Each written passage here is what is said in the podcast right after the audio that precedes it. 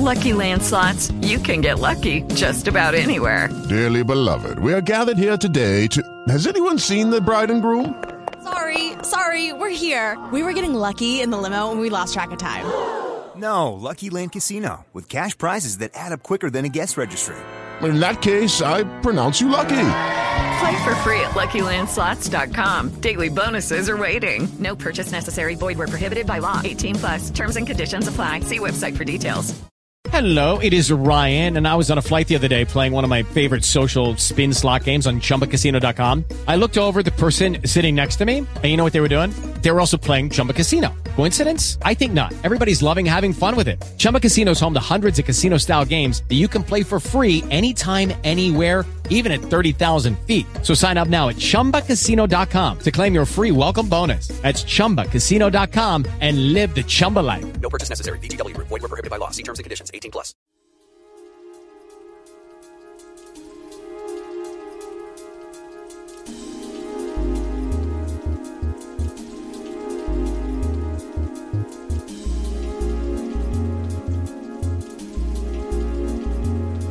This is episode 155 of Alohomora for September 12th, 2015.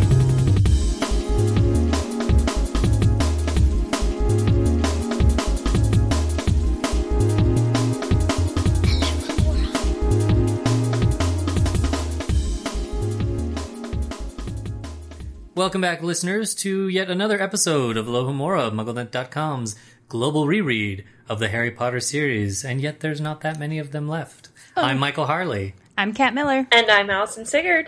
And our guest this week is Stephanie, who is known on the main site as Yo Rufus on Fire. Welcome, Stephanie. Woo! Thanks, guys. Have you put that fire out yet? or is it like is it eternally burning? Is it is it Fiendfyre? I think it's eternally burning. It's the branch of Gubraithian fire, right? Yes. Yes. Fancy. Yeah. Tell our listeners a little bit about yourself. Okay. Um, so my name is Stephanie. Um, 25. I'm a graphics coordinator, and I live in Rhode Island. And you like long walks on the beach? And I love long walks on the beach. What uh, what Hogwarts house are you? Um, I am a Hufflepuff. Yay! Ooh, it's a very Hufflepuff episode. yes. We're doing the we're doing the secondary houses again. That happens a lot. It does happen Yeah. a lot. Hey, but it's the age of Hufflepuff now, remember? it has been officially true. inaugurated. All hail Yes, the Hufflepuffs. to compensate for Pottermore basically shutting down for a little while again, we're gonna say it's the age of Hufflepuff. Didn't up she say she thinks it's the age of the Hufflepuff?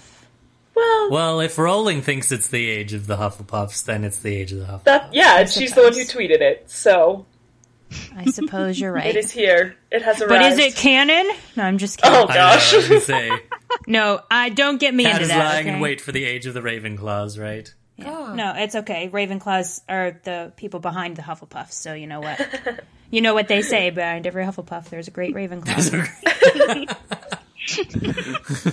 Stephanie, how did you get into Harry Potter? What's your story with Harry? Um, so I started reading Harry Potter when I was about nine, and um, I think I just read them like when I was too young because I didn't really understand them too much. Um, but I blew through the first three pretty quickly, and then I got the fourth one, and by the fourth one, I was like pretty hooked.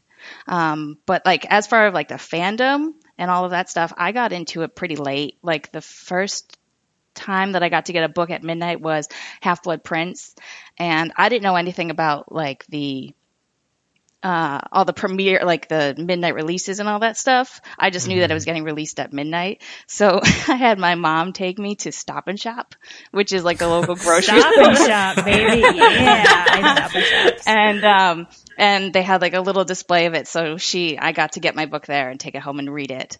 Um, but for the seventh one, it w- what was really awesome was I got to go into Boston and go see Harry and the Potters play before the release of the seventh book and was in like this huge massive like area with like thousands of other Harry Potter fans and it was awesome. I remember that event. I didn't go, but I remember It it. was really really great. So you made up for lost time. Yeah, I try to. And um just love it so much and I just want to get into it as much as I can now. So You're still on a good track record now that you're on Alohomora, finally. Yeah. That's awesome. Yeah, we're glad to have you here. Thank you so much. And we we have you here for chapter 5 of Harry Potter and the Deathly Hallows, which is The Fallen Warrior. So listeners, make sure to read that chapter before our discussion on today's episode so you can get the most out of what we're talking about today. See, it's funny. You said the Fallen Warrior too, and I always thought I the always the the- was in there, but it's, It's not. I always say the Fallen Warrior. So don't read the Fallen Warrior because that's not a chapter. Read Fallen Warrior, which you know. Yeah, that's it just I, it does. I don't know why the the isn't in there, but it's fine. because it's the Fallen Warrior, not just anybody Fallen Warrior. Yeah, I guess. I guess. But yeah, whatever. that's true. Mm, That's whatever. something. That's something we'll talk about. Beef Joe. we'll get there. But before we get there, we're going to recap our comments from chapter 4. And our first one is an email sent to us by Chelsea.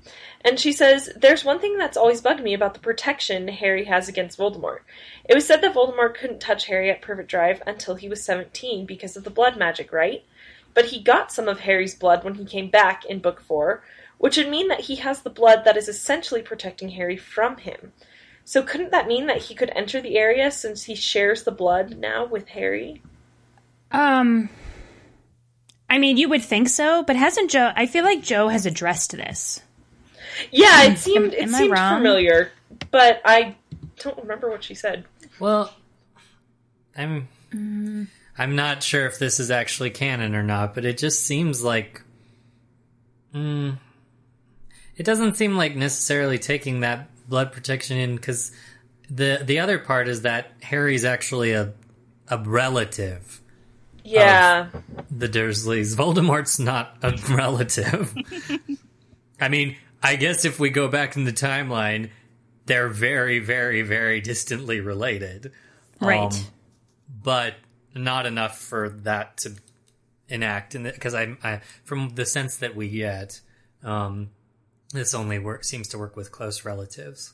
Yeah, and I feel like it's as much blood magic as it is love magic.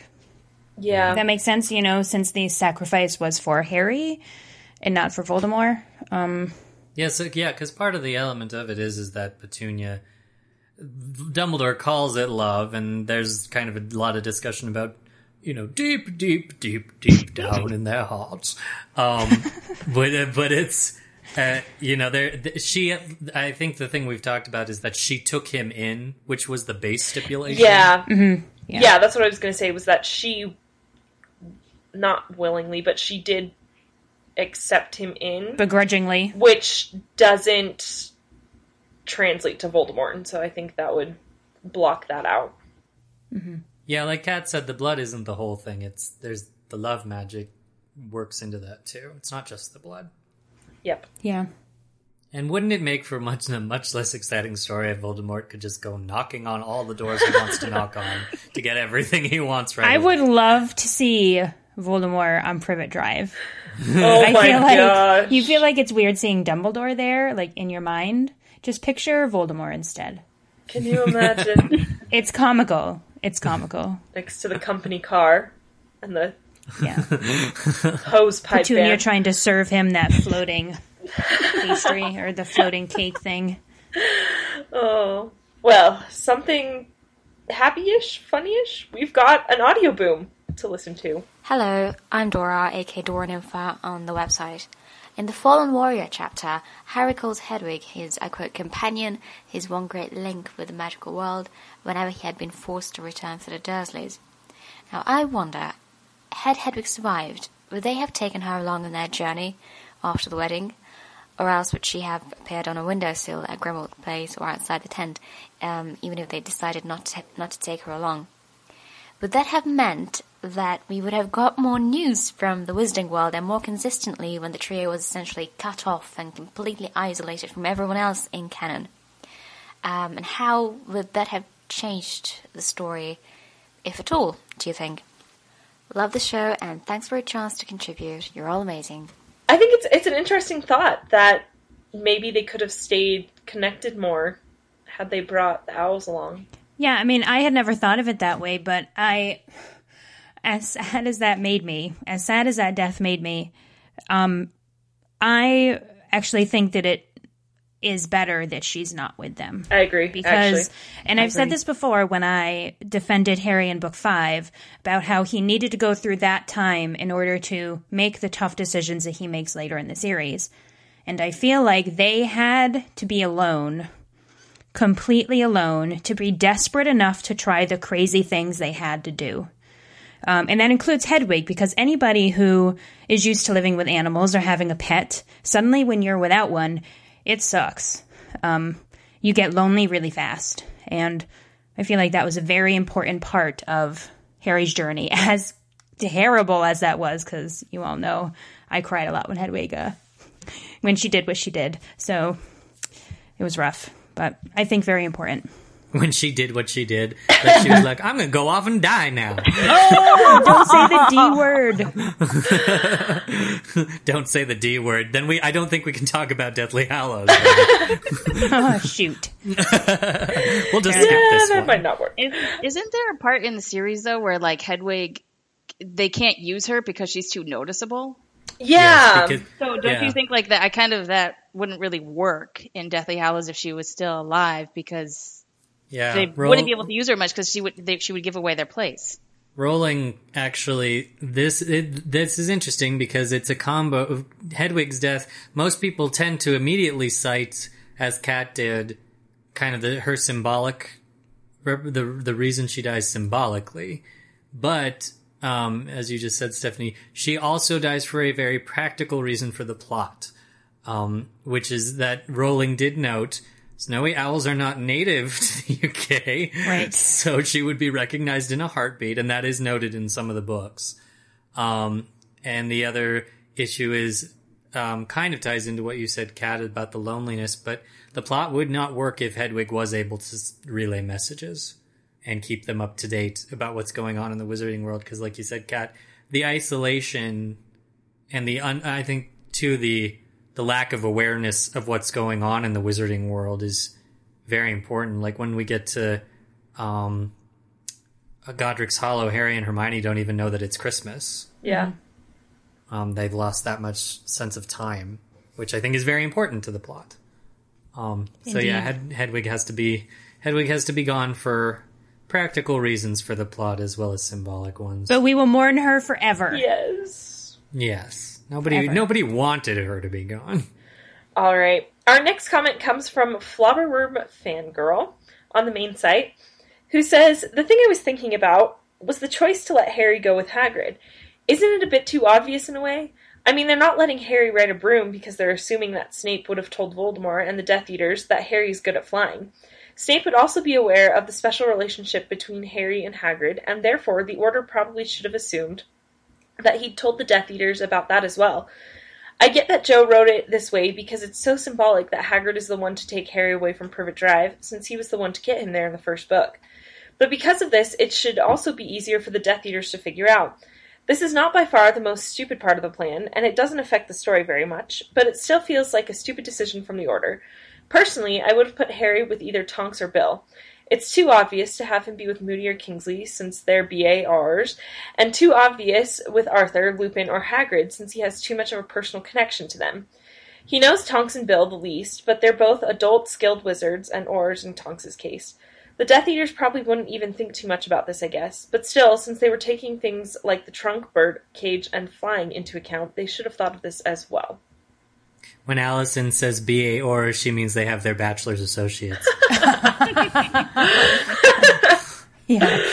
Oh. So, so the first thing I thought about when you were reading this comment and kind of thinking about it is that we forget that Tom Riddle, aka Voldemort, knows Hagrid. Thinks he is a Yeah. bumbling idiot and a fool. Yeah. Um, he fooled the entire world pretty much into thinking that Hagrid opened the Chamber of Secrets. Yes. Um, so I actually think that it was the perfect choice to put Harry with Hagrid because Voldemort, as we learn, underestimates people who he thinks are weak or stupid or, you know, kind of quote useless. He knows that Hagrid got kicked out of school and, you know, wouldn't be able to really protect Harry, even though obviously not the case. Yeah. I, I agree. I also think um, the point that this commenter made that Snape would have told him about it, I don't think Snape cares. I don't think Snape cares about Harry's personal life at all and would not even think about the fact that Harry and Hagrid are friends. So why would that be information he would pass on, you know? Okay. Snape lovers cherish this, cherish this moment because I actually think that Snape does care a little bit. And I think that that's a piece of information that, He chose to Um, keep to himself. yeah, he doesn't have to tell Voldemort. That's it's true. not imperative to anything. And he's like, you know, don't ask, don't tell. Yeah. Much. I'd I'd agree with that actually because I I think Snape is uh, while he doesn't care about Harry's personal life, Snape is observant. Um, Yeah. and I, I'm sure he. It's kind of hard not to notice how many times Harry goes to visit Hagrid, um, whether under the invisibility cloak or not. Um, so I, I know Snape probably knew that they had a good relationship, and I think Kat, you're right that he actually chose to keep that one to himself. That was probably his way of keeping Harry safe in in this instance. The probably the best he could do was not give Voldemort a hint of who, because you know he didn't. Snape ostensibly he knew obviously about the Seven Potters plan because he put the idea in Mundungus's head, hmm but he didn't tell Voldemort the seven part. Yeah. Um, so that's kind of important because they didn't seem to quite expect it the way that it happened. And Yeah. Why seven? Because seven. Right, right. Most magical number. Seven for reasons. But I think, you know, wouldn't it have been interesting if that bit with Hagrid and Voldemort had actually come up in the narrative? Like, as their reasoning? Yeah. Because that is I think Kat you're right. That has to be one of the most glossed over, forgotten about things in the Harry Potter series is that Hagrid knew Voldemort to some degree at school. hmm Yeah. It is kind of funny that that just pretty much gets dropped. You forget about it, and you know, I, honestly, I didn't think about it until Allison was halfway through reading that comment, and I went, "Wait a minute." So, Well, even then, It's such a Not like brief they had lunch together anymore. Yeah. It's such a brief, well, not brief, but it's such a. You don't think about that in that moment in Chamber of Secrets that this is Voldemort and the Hagrid that we know in this memory. You know, it's it because at that point you don't know that Tom Riddle is Voldemort, and I mean Mhm. we picture Hagrid as the Hagrid that Harry knows. You know, that kicks down the door. Um. So yeah, it's one of those interesting things where it's like we don't put the two together. yeah, you definitely forget about it because by the time the movies, I mean, by the time Harry's timeline rolls around, Hagrid's like sixty, right? So Mhm. you don't even Yeah. think about that time back at school. Well, yeah, and like Allison was saying, there isn't that bridge between the two, between the ages for for Voldemort. At least there is. Right. I I think there is for Hagrid because Hagrid's personality as a kid is almost exactly the same. but Pretty much. but uh, but we don't get that connection of young Voldemort, Tom Riddle to Voldemort until book six. Right. That's true. Yeah. Do we know how how Hagrid was picked to be with Harry? Like I know that Joe wanted Ha- Harry to leave with Hagrid because of all the symbolism and stuff, but why? How did the Order pick him, or did he volunteer? Wouldn't that be funny if they picked him for the symbolism? yeah. You brought him. You take Yeah, and I'm sure it would be him. Mad Eye that said it too, right? Yeah. um, I don't know if we know, honestly. I don't think it is properly explained. Yeah, I don't think they ever do. Yeah, because Hagrid just says you'll be riding with me. Is that okay? Basically. Yeah. Yeah, and he pretty much reasons it as like, "I brought you here." Right. So it the narration in Hagrid's little speech about it suggests that Hagrid actually came up with the idea Yeah. um, and put it forth, so that then you know who's going to say no to Hagrid? Yeah. Do you think he has like seniority? I think you know. I think because we we talked about this a lot last week. A lot of this plan, because it was cobbled together last minute, seems very much out of desperation. Yeah. And Hagrid was. I'm sure they were having quite a debate about who the real Harry should go with, and Hagrid probably gave them that reason, and they were like, "Okay, good enough." Fine, you win. It's like planning out a like a a staff schedule. Like this one will go with this one, and this one will go with this one. And somebody just got frustrated and said, "Just give him to Hagrid. He's done this before." Oh. Well, speaking of Hagrid, Uh, our next comment talks about him as well. Uh, it's from Anthony Goldstein and the Magic of Hanukkah, and it says. In the show, someone described this as an instance of magical slapstick in the face of chaos, but I read it as anything but. This is Harry's single most emotionally desperate moment in the chapter, maybe even the book, but who cares to check. Everyone is in mortal peril purely to get him to a safe house. His firebolt is gone, and Hedwig is dead, and it's all his fault because he kept her locked up in the cage. Hagrid, before Hedwig, was Harry's first connection to the wizarding world, the keeper of the keys to this new life. And here Hagrid has catapulted himself onto a Death Eater to save Harry, and uh, is falling Merlin knows how far, surely to smash on the ground below. Accio Hagrid is Harry screaming, I can't lose anyone else. It's not Hagrid. It's don't give your life for me. It's people are dying and it's my fault, and please, oh please let me save him. Harry had to know that Accio could never work on Hagrid, as much as he had to know the Wingardium Leviosa pages earlier could never have held. Knew all this as much as he knew he'd never forgive himself had he done nothing as his biggest friend plummeted into the blackness. Wow, Ben, you made me feel bad about when I laughed when I first read this. Come on, it's a really funny moment. By the Accio way- Hagrid. That, by the way, hi Ben. That's Ben from the Confundeldor episode. Yes. Oh, hey, Ben. but uh, yeah, I mean, my friends and I cracked up at this part when we read it a- after midnight. I mean, we were tired, but I I think the a lot of people the association with that you can just the the, the idea that you can just Accio pretty much anything, including a Hagrid. I mean, come on, it's I never found it funny though. I saw this desperation in this moment where he's like, "What do I do? First spell to my mind is bring back to me." You know, is Accio. So See, maybe maybe it's because, and we've you know we've talked about this a little bit too.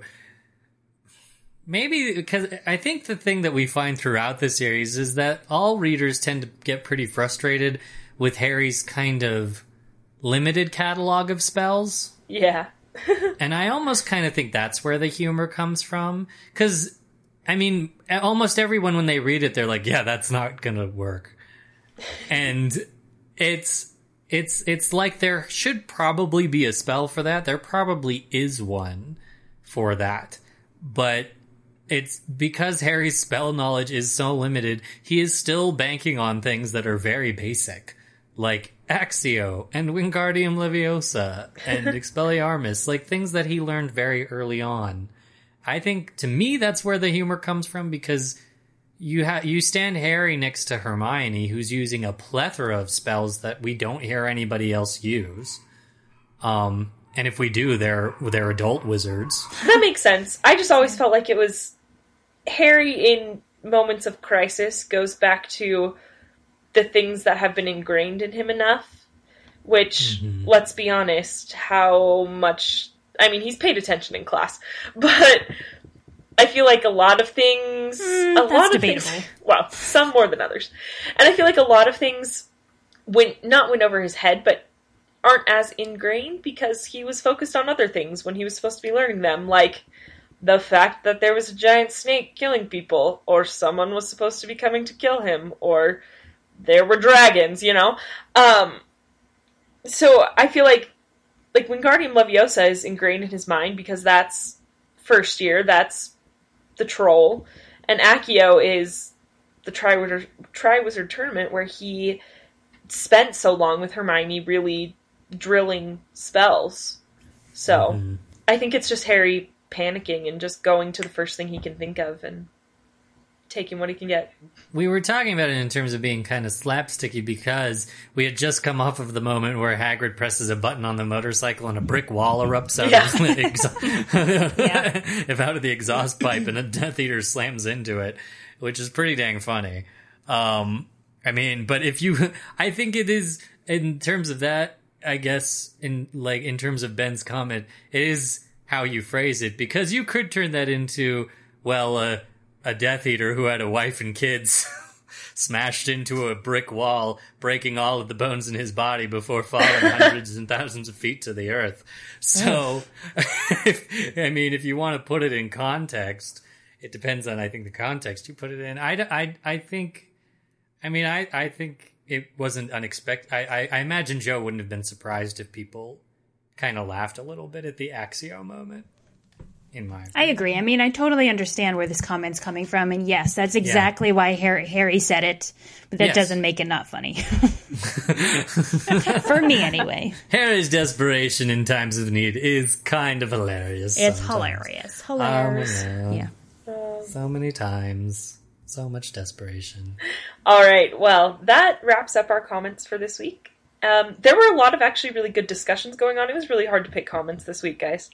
Um, so if you want to go read all of those discussions, head on over to the site at alohomora.mugglenet.com. And speaking of discussions on our main site, let's move on to our podcast question of the week responses from last episode.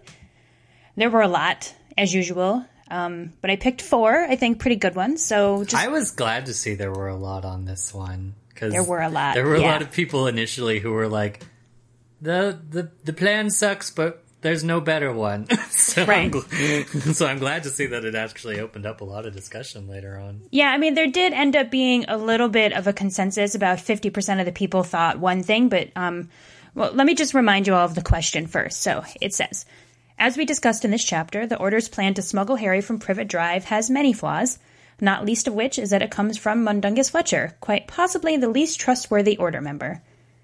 What was the alternative plan for Harry's escape prior to this one? What would have been a better alternative? And why exactly were the members of the Order so willing to go along with this idea, seemingly without question?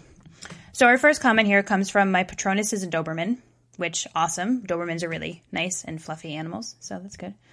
Um, it says, Why were the Order so willing to go along with this idea despite a thousand possible things that could go wrong?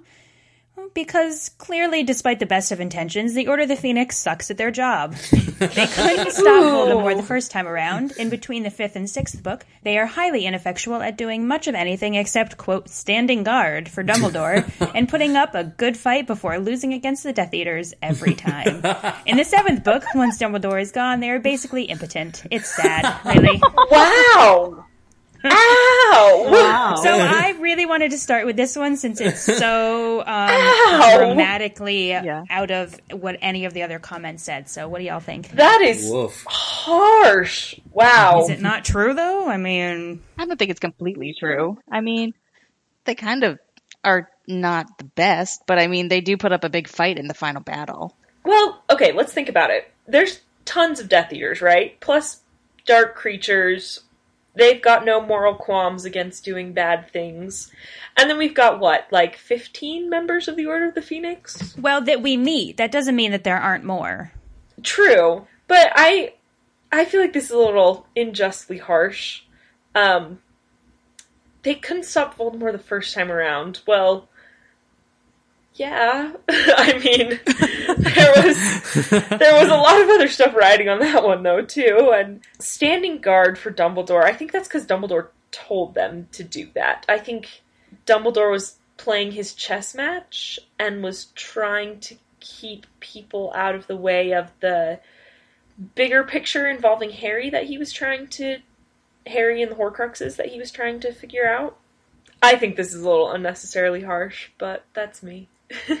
I think the reason that a reader might think this, this goes back to, this is one of the core reasons, goes back to my frustrations with Order of the Phoenix, the book. Um, and now the, the books are frequently titled after the MacGuffin, as I've mentioned before on the show. And the Order of the Phoenix has to be probably the biggest one of those because they really are not the focus of their book at all. Um, and I think that's where this frustration comes because Pottermore has slowly revealed to us that the Order of the Phoenix was actually doing quite a bit behind the scenes, but they are very rarely on the page, and when they are, they do seem ineffect- ineffective. Um, they frequently lose. They're kind of they're almost always outnumbered. Um, and really, when we do hear about them, it's like, oh, they were standing watch at a door at the ministry. Oh, they were standing watch at a door at Hogwarts. And, and they keep those doors so safe. and that, I mean, that's all we kind of hear because we're supposed to be kept as out of the loop about the order. With Lucky Land slots, you can get lucky just about anywhere. Dearly beloved, we are gathered here today to. Has anyone seen the bride and groom? Sorry, sorry, we're here. We were getting lucky in the limo and we lost track of time. No, Lucky Land Casino, with cash prizes that add up quicker than a guest registry. In that case, I pronounce you lucky. Play for free at LuckyLandSlots.com. Daily bonuses are waiting. No purchase necessary. Void where prohibited by law. 18 plus. Terms and conditions apply. See website for details. With Lucky Land Slots, you can get lucky just about anywhere.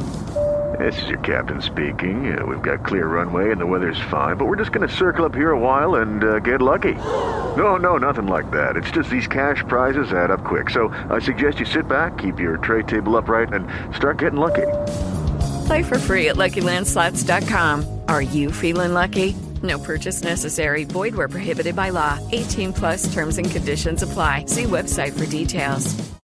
as Harry is, versus being very in on the Death Eaters' plans, not only because Rowling does choose to cut to their meetings more frequently because they're integral to the plot, but also because Harry has an, has a TV link through Voldemort's head. so we do get a lot of insight into what's going on with the Death Eaters way more than we do with the Order of the Phoenix in a way. So I don't know if that's necessarily the a fair criticism, but it it rings true in certain ways. I think using exactly the evidence that's in the books that Yes. makes sense, but Yes. knowing full well that there's probably other things going on behind the curtain that we're not aware of. Yes. That's a good point. It's that a little it's kind of I think that's one of the things that people find surprising about the series later on is that we really don't ever get a reveal of what the order was do or was doing. Um even later in the books. We and we don't even really have a sense at all of what the order was the original order did. Right. Yeah. Except stand around and take pictures. The only evidence of anything they ever did was one group photo, and I bet that was hell to plan. Probably. I've tried to plan many group photos in my day, and it's never easy. Yeah, I've been there for some of those. I know you have. so, um, since we talked a little bit about Dumbledore, we'll go on to this next comment from Lavelle. And uh, it's quite an interesting one. There's a follow up to it as well. So, comment says I think that everything is still Dumbledore's plan. He made sure that Fletcher, uh, meaning Mundungus, would suggest this plan so if something goes wrong, which something did go wrong, the blame would go to him and not to Snape. So the untrustworthiness would turn to Mundungus, making everybody think that Snape is still someone the Order would trust, even though he tipped you know who. Since this, I think, is Dumbledore's plan, the Order did this willingly. And there was a really great follow up from user Griff. It says, I like the idea that Dumbledore designed the plan to fail in a way. He planned for it to be discovered. He knew he wanted Snape to tell Voldemort the basics, but withhold the essentials to keep his cover, as discussed in The Prince's Tale. I feel like any of the plans discussed in the comments, while better for Harry's safety, would have been harder to partially yet safely disclose to Voldemort. Snape's cover is very important to the ultimate fulfillment of Dumbledore's plan for Harry's sacrifice and has to be protected. Stephanie, what is your view on Voldemort's, or rather, Dumbledore's omnipotent qualities? Do you think he sees it all, or do you think he has a limited view? Um, I'm a Dumbledore fan, so I really think that he does see it all. So you would probably But- agree with but I- this? but not uh, not entirely because as much as I do like him, I think if he designed for it to fail so that people would plan Mundungus, I think that's kind of that's kind of mean. I mean, I mean, he, he, the thing that I that I would the thing that I reference it against is that if Dumbledore had planned it so that Fletcher, well, Mundungus would take the fall for the issues. It's kind of like how the Death Eaters use Stan Shunpike to Mm. take the to take the falls and everything because they sent him to Azkaban and then they use him in the Seven Potters chapter. Do you think that's something Dumbledore would be against, though? know. I, think the word you're searching for is no. yeah, probably not. I mean, the thing is, I I love Dumbledore, and I just in my brain, I just hope that he wouldn't do that. But part of Mm. me is like, he probably could because he kind of um, had Harry grow up just to die. So Yeah, in a way, I almost think that this is a reasonable explanation because we know that Dumbledore, Dumbledore's portrait, right, is the one who plants this to Snape, who in turn plants it to Mundungus, correct? Yeah. I believe so, yes. And if it was the portrait, then Dumbledore trained the portrait to say that. Mm-hmm. Um, because we know that the portraits can't think of things that elaborate on their own. So that was pre-planned on Dumbledore's part. If we're going by, if Rowling's canon doesn't post Potter doesn't contradict itself. yeah. Well, if it contradicts itself, it's not canon, in my opinion. See, yeah, then that's the hard thing to deal with because she does have that a few times. She's had it a few times, Mhm. um, and it could happen. yeah, like the whole here. thousand students at Hogwarts thing. Yeah. Oh, man. it's not canon in my opinion. No, because- Uh, but no, I I think it's it's kind of funny, Stephanie, because I think when you were when you were saying about we'll get into that issue actually. I think a bit in the next chapter about y- what what action should be taken as far as sacrificing an individual for the good of the group and whether that's the best thing to do because that does come up not even with Dumbledore in the room. I've been trying to like process this uh, comment. Um, I agree. I agree that it's it almost seems too cold that he would plan to have Douglas just kind of thrown out because of this failing. So I'm s- I'm so surprised you guys see that as too cold for Dumbledore. I don't think that's I don't. cold I I don't know. for him. Maybe I just I just want to believe. I just want to believe that he's he appreciates people. I don't know. I think that Dumbledore looks at things like, and I'm not saying this word specifically, but things like karma. Like if you do bad things in your life, um, guess what? I might have to use you for something bad, and oh well. That's a good and point. I feel like that might possibly be, you know, where he is with Mundungus. And I really liked this comment, and it's why I put it in there because I do think that Snape's mission is ultimately one of the most important things that Dumbledore has been, you know, had on his mind for years. And if he has to use Mundungus as a pawn in this chess game, which we know he is the master of, Yeah. um, I don't, I don't think he thought twice about it. I can see that. cared. I can see that definitely. Yeah. Yeah. Nobody likes Mundungus anyway. No, it's true. I mean, Yeah, his no. nickname is Dung, for goodness sake. Yeah. What a butt. Yeah. All right, so our last comment here comes from What the Hell is a Hippogriff? And it says, I completely agree with the audioBoom from this episode on the topic of the Seven Potters plan. Wizards, especially the quote pureblood wizards who make up the Death Eaters, have no idea how Muggle transport works. Imagine Voldemort trying to apparate onto a crowded, moving Muggle train, especially with Harry disguised as a random Muggle. What on earth was stopping them from taking Harry in the car with the Dursleys, dropping him off at the station as if he had as if he was just a random muggle, taking him as far away from Little Whinging as possible, and then apparating to the bureau. The bureau. apparating to and then apparating to the burrow. If they can't trace him on a broom, then they can't trace him in a car or on a train. They had Death Eaters patrolling the skies, but I can't see Voldy positioning people on the ground. He didn't even know the exact location of the house. So this comment is one of the ones that was pretty much a consensus. Like, duh, stupid wizards use muggle transport. like, duh.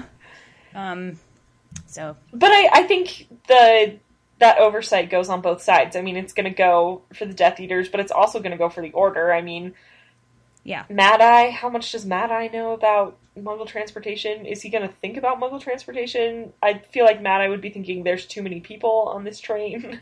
Oh, Although, in order, correct me, is it just the movie where they're taken to the train by the order?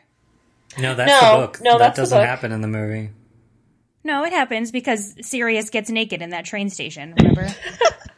Oh, in, in the you mean- movie. Oh Yeah, but they uh, they don't they don't talk they don't talk about how they got there. They just get there. They, Right. they kind of pass it off like they walked. So, Yeah. Right. Right. But what I'm saying is, I guess it, I don't personally think that it would be out of Mad Eye's um, range of things to think of. I just think that this plan was presented to him and it seemed clever and he got to use polyjuice and, uh, you know, all of that. Yeah. So, well, it goes back to that kind of wizard fallacy of if we can use magic, we're going to use magic above anything else. You know, it's kind of that. It's a mistake they all seem to make that has cost them quite a bit.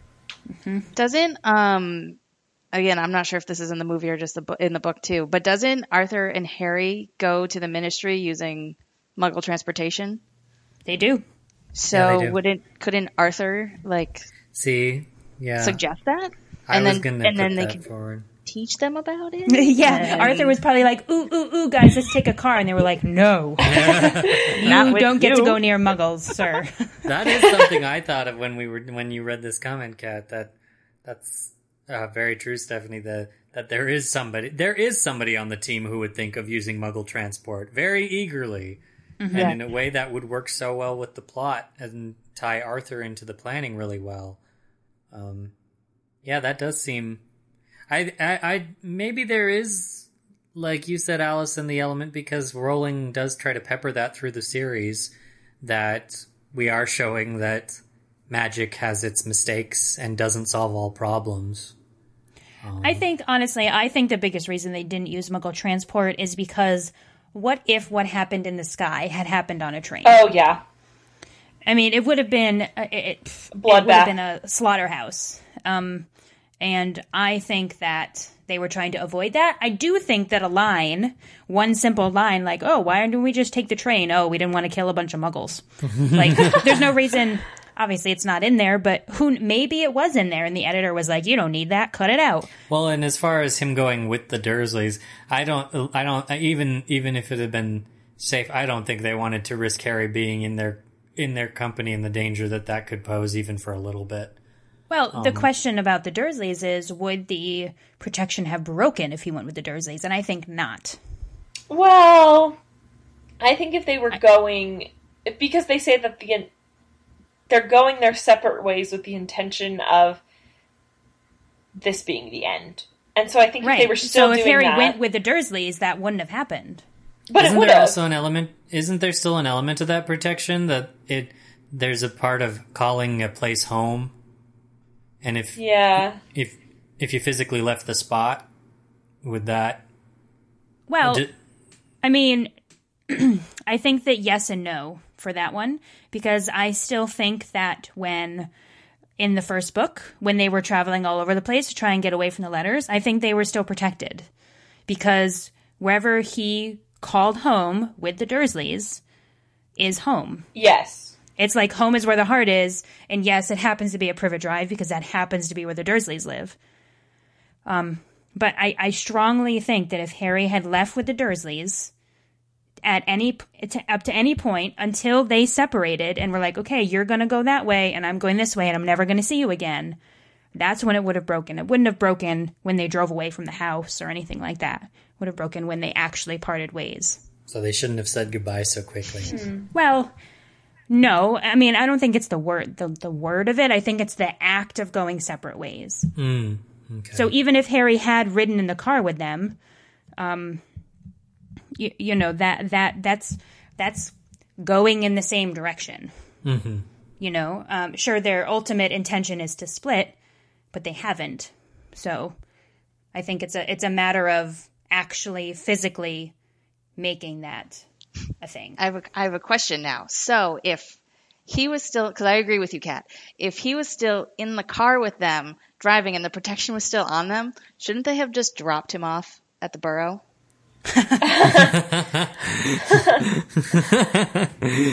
Well, uh, I mean, possibly, but the Burrow's really far from London, as we learn in book two. So, Yeah, that's true. Or dropped him at the closest safe house. yeah, I mean, that's I suppose that's a possibility. Yeah.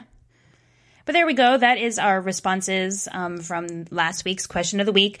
There were a lot more, um, like 140 something or whatever. So head over to alohomora.mugglenet.com. Keep the discussion going because it's so good. And I mean, I still go back and read them. I don't know about you guys, but uh, I. I, I like to follow up. So keep it going. And we're gonna keep the discussion going with chapter five of Deathly Hallows. Chapter 5 To Mad Eye. Fallen Warrior. Mad Eye. Harry awakes to find himself in the home of two new characters, Ted and Andromeda Tonks, but before he can take in more than their appearance, he is portkeyed to the burrow. Shocked to find that he and Hagrid are the first arrivals, Harry internally begins to question the danger he has put his friends' lives in. Slowly, the missing members of the Order trickle in, not all in one piece or in the highest of spirits, culminating in the reveal that Mad Eye Moody has not survived the ordeal, Mundungus Fletcher has scarpered, and, perhaps worst of all, the seeds of doubt have been sowed amongst the Order, for how else would Voldemort have known about the plan but for a mole in the group? In his attempt to unite the group, Harry, to his bemusement, is mistaken to hold unique powers that would seem to be his wand's doing, and a vision of Voldemort torturing the long unseen and long suffering Mr. Ollivander only confirms to Harry that things are not as they appear. So interestingly, while there is not a lot of action in this chapter, there is a lot of there are a lot of reveals and a lot of character moments in this chapter that are pretty important. Uh, the first one, in fact, is two new characters that we've heard mention of before, but we've never seen on screen. And that is Ted and Andromeda Tonks. And to start it off, I believe Stephanie had an interesting observation about something in the Tonks family household. Uh, yeah, so I found an interesting thing on the S. Oh, I can never Is it word. Aspidistra? I think so. Aspidistra. Okay, That sounds right. First off, I had I had no idea what that was because it just says that Me too. knocking over two delicate tables in an aspidistra. Aspidistra. Damn, man, I should start drinking. This is this is the right chapter to say that, Stephanie. There's, there's No, a it's lot of funny people start because drinking in um, here. I've been reading the books on my iPad, and I had to highlight that word and go, "What?" And it had a capital A, so I knew it was like a thing, and not a description of. You know, I just, yeah. Glad I'm not the only one who had no idea. Oh God, I had Oh, no idea. that's what it is. so um so just to give like just a brief overview of it um it's a common very very common household plant. Uh, they grow in shade under trees and shrubs. Uh, their leaves arise more or less directly from ground level where the flowers also appear. The number of species known to increase considerably from the 1980s onward with around 100 sep- accepted as july 2013 this aspididra is the most common worldwide foliage household plant because it is very tolerant of neglect. Huh. So what I found was really interesting. Hey guys, it is Ryan. I'm not sure if you know this about me, but I'm a bit of a fun fanatic when I can. I like to work, but I like fun too. It's a thing. And now the truth is out there. I can tell you about my favorite place to have fun. Chumba Casino. They have hundreds of social casino style games to choose from with new games released each week. You can play for free anytime, anywhere. And each day brings a new chance to collect daily bonuses. So join me in the fun. Sign up now at ChumbaCasino.com. No purchase necessary. VGW Group. Void were prohibited by law. See terms and conditions. 18 plus. Judy was boring. Hello. Then Judy discovered ChumbaCasino.com. It's my little escape. Now Judy's the life of the party. Oh, baby, Mama's bringing home the bacon. Whoa, take it easy, Judy. The Chumba life is for everybody. So go to ChumbaCasino.com and play over 100 casino-style games. Join today and play for free for your chance to redeem some serious prizes. ChumbaCasino.com. No purchase necessary. Void were prohibited by law. 18 plus terms and conditions apply. See website for details. in pop culture um, as a popular fo- foliage household plant. It became the it became the most popular plant in late Victorian Britain, and it was so common that it became a symbol of middle class values. Oh. So I thought that was kind of cool. And the Aspididra was a code name of a very powerful British radio transmitter used for propaganda and deception purposes against Nazi Germany during World War II. Ah. Done. Also, Yeah. just as you were talking, I looked up the origin of the word, and it's the origin is um, aspis, which is Greek, and it means shield. Awesome. Nice. Oh.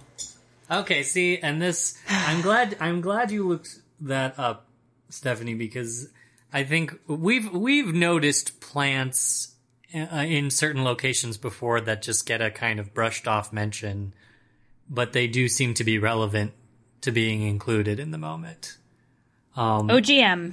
yeah. Well, and I thought you that know was pretty sweet. That well, that leads really well into my question because I think that that actually does combine a little bit with what I'm asking here, which is what can we surmise about the Tonks family from this?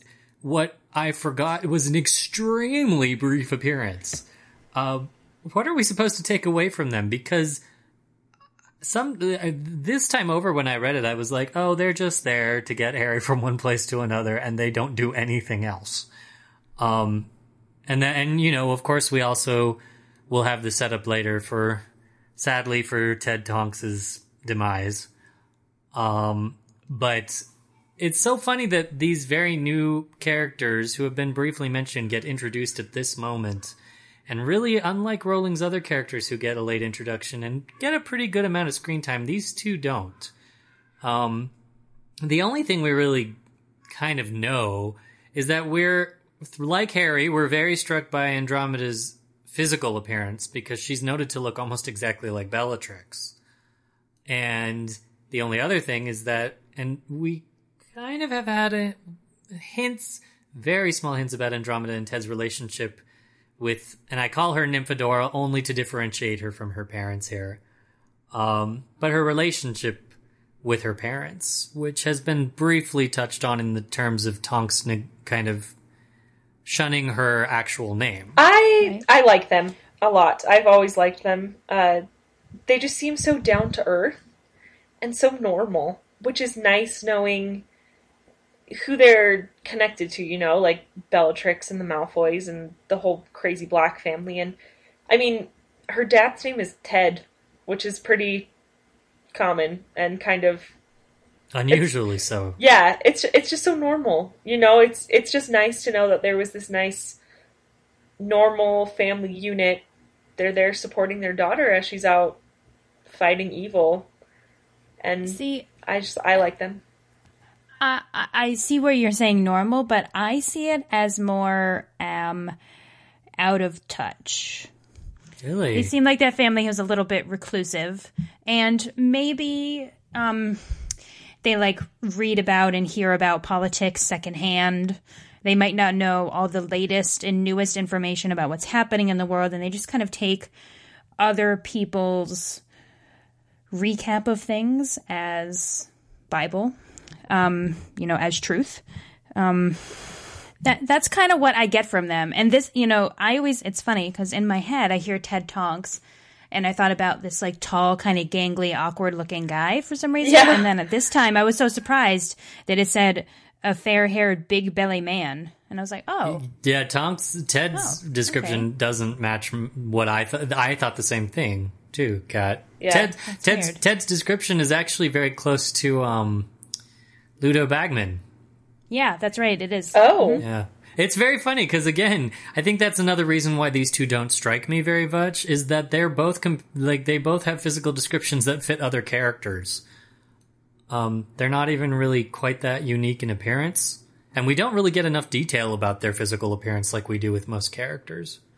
Yeah. Um, Androm- Andromeda we get more, but only to differentiate her from Bellatrix and like really small. Because really, I in my head when I read it, I just picture like a smiling Bellatrix walking into the room, who's just like, "Hi, you want some cookies?" Like So nice- like Hermione as Bellatrix, you mean? yes, like Yeah. Hermione's Bellatrix. That is Andromeda to me.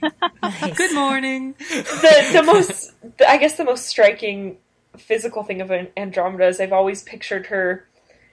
Bellatrix is described as having black hair, and then Narcissa has blonde hair, and so I've always imagined her just being like sandy hair, like the perfect shade in between blonde and black, like just perfectly in between the two, so that it's Well, it says light soft brown, so yeah, you're not wrong. yeah. I don't, I don't know. It's just, it just always kind of struck me as a little funny that it was like, here's the two polar opposites, and right straight in the middle is is the third.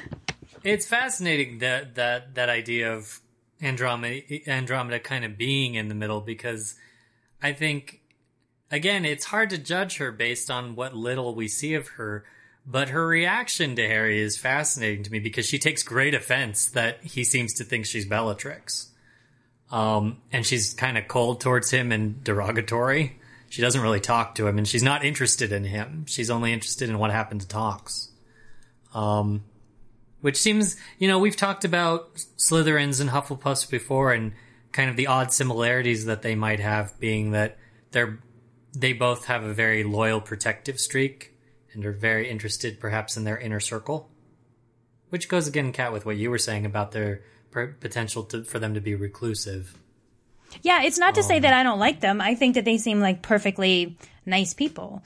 I'm just not surprised about the fact that they're a little bit clueless about what kind of happened and what is going on. They just seem really chill about the fact that, you know, they've just arrived and Death Eaters are flying around the house and Well, You know. but then nobody expected what happened when they were flying to happen. I mean, I think they pretty much everyone expected this to kind of go off without a hitch because that would be stupid if that's what they Well. thought. Because, I mean, that that is ignorance at its best, and I guess that just proves my point further. Well, and interestingly, this the Harry and Hagrid's uh, escape is probably the one that does go closest to the expected plan. Yeah. because they meet the rendezvous point and they manage to get their port key on time. Um, and I think, Kat, what you're saying too about that, about maybe their perhaps disinterest or ignorance with the outside world, I think that that's that's a really great way to put it because that was I realize I realized when you said that that probably one of the interesting things that's not remarked on, but in the in the narrative, but I think is probably something that's worthwhile about these two is that they don't find Harry any more special than anybody else. It would seem they Yeah. don't treat Harry the way that everybody else does upon seeing him. They don't look at the scar. They don't ask him probing questions. They're just asking about Tonks Mm-hmm. and have absolutely no interest in Harry, which is something we're not. I guess we're not used to encountering as much as Harry is. Um, but as mentioned before, their appearance is brief, and we're back at the Burrow, and it's not quite the arrival at the Burrow like we usually get. Uh, there's a few characters who arrive that I wanted to highlight because some of the characters don't act terribly unexpectedly in their appearances. So the big one, obviously, is is not just George; it's George's ear. Yeah. which is still one of the funniest parts of the books. I think the the saint like line is just oh my gosh, I laugh at it every time because it's just it's hilarious. like, It's very Fred and George. and that's what it is. oh, it's just lovely. I love that line. I love it so much. What do you guys think in terms now? uh, Of course, a lot of parallels have been drawn to the connection with the extendable ears, which is a thing that they invented, um, and to the later death of Fred. What what does this mean in terms of that? that it makes Fred's death worse because we thought that the worst thing that could happen to the twins had already happened. Yeah. The worst thing we could have imagined hap- that happening to either of the twins because I don't think anyone expected either of them to die. No, so this seemed to be the worst thing that could possibly happen, and then it's not. I mean, I, I'm not. I'm not sure how to answer that question. Um, I I was thinking about how Molly says that um, you know it can't grow it back because it's been Mm-hmm. Mhm. cursed off with a dark spell. Um, but we know that it was Sectumsempra, Yes. and then it was Snape, Mhm. and Harry used that on Draco. And healed. So him. if they had his ear, could they mend it back? I don't know. Because, I mean, if it's unfixable, then technically Draco should be unfixable. I'm just saying. There's a difference, I think, between like. Okay, I'm not like a medical expert, but I feel like there's a difference between just like a cut and having some part of your body like severed off. Yeah, but it's just your ear. Like, and I don't want that to sound like, oh, it's just your ear. But like, there's no major arteries Well, in your ear. But there's like, there's. It's not like it's your arm or your Yeah. finger or. But there aren't there like really like I said, not a medical expert. Um I, I think there's there's like really delicate parts of your ear. Not on the This makes me sound outside, dumb. right? Yeah, your- your well, I guess more I guess it would it would depend on how deep it cut, you know? The implication is that it just cut the surface of the ear off. Right. I don't know. It's just something that I thought about. I, it seemed a little. I mean, like I get it. You can't regrow an ear. Like that's kind of comical and kind of dumb if you could. um, I was just thinking about, you know, because they can like reattach your finger if you cut it off. Yeah. So Well, you can re you can regrow a tooth in the wizarding world. Yeah, Since you can regrow bones. Ostensibly because that's bone. right, Yeah. that's true. Um, and we've just had Harry regrow a tooth back, and it would seem he did. He it, it would seem he was administered Skele-Gro while he was sleeping because his bones, his ribs, and his arm, his rib and his arm are aching. Yeah. Um, so you can regrow some things. See, this goes along with and listeners, if you haven't looked at it, make sure and do it now because Pottermore will be closing down and changing in a few weeks, actually in a few days, um, from when this airs. But uh, Rowling did post a piece on Pottermore about medical issues in the wizarding world and how she determined what you can fix and what you can't. Um, What'd she say? She essentially said that things like the common cold or kind of muggle illnesses, as she termed them, were things that could probably be cured. But for severe physic- severe physical and mental disorders, there's nothing you can do, even by magic. They can treat it, I guess, in the magical world, just as we do, but they don't have a solution for it.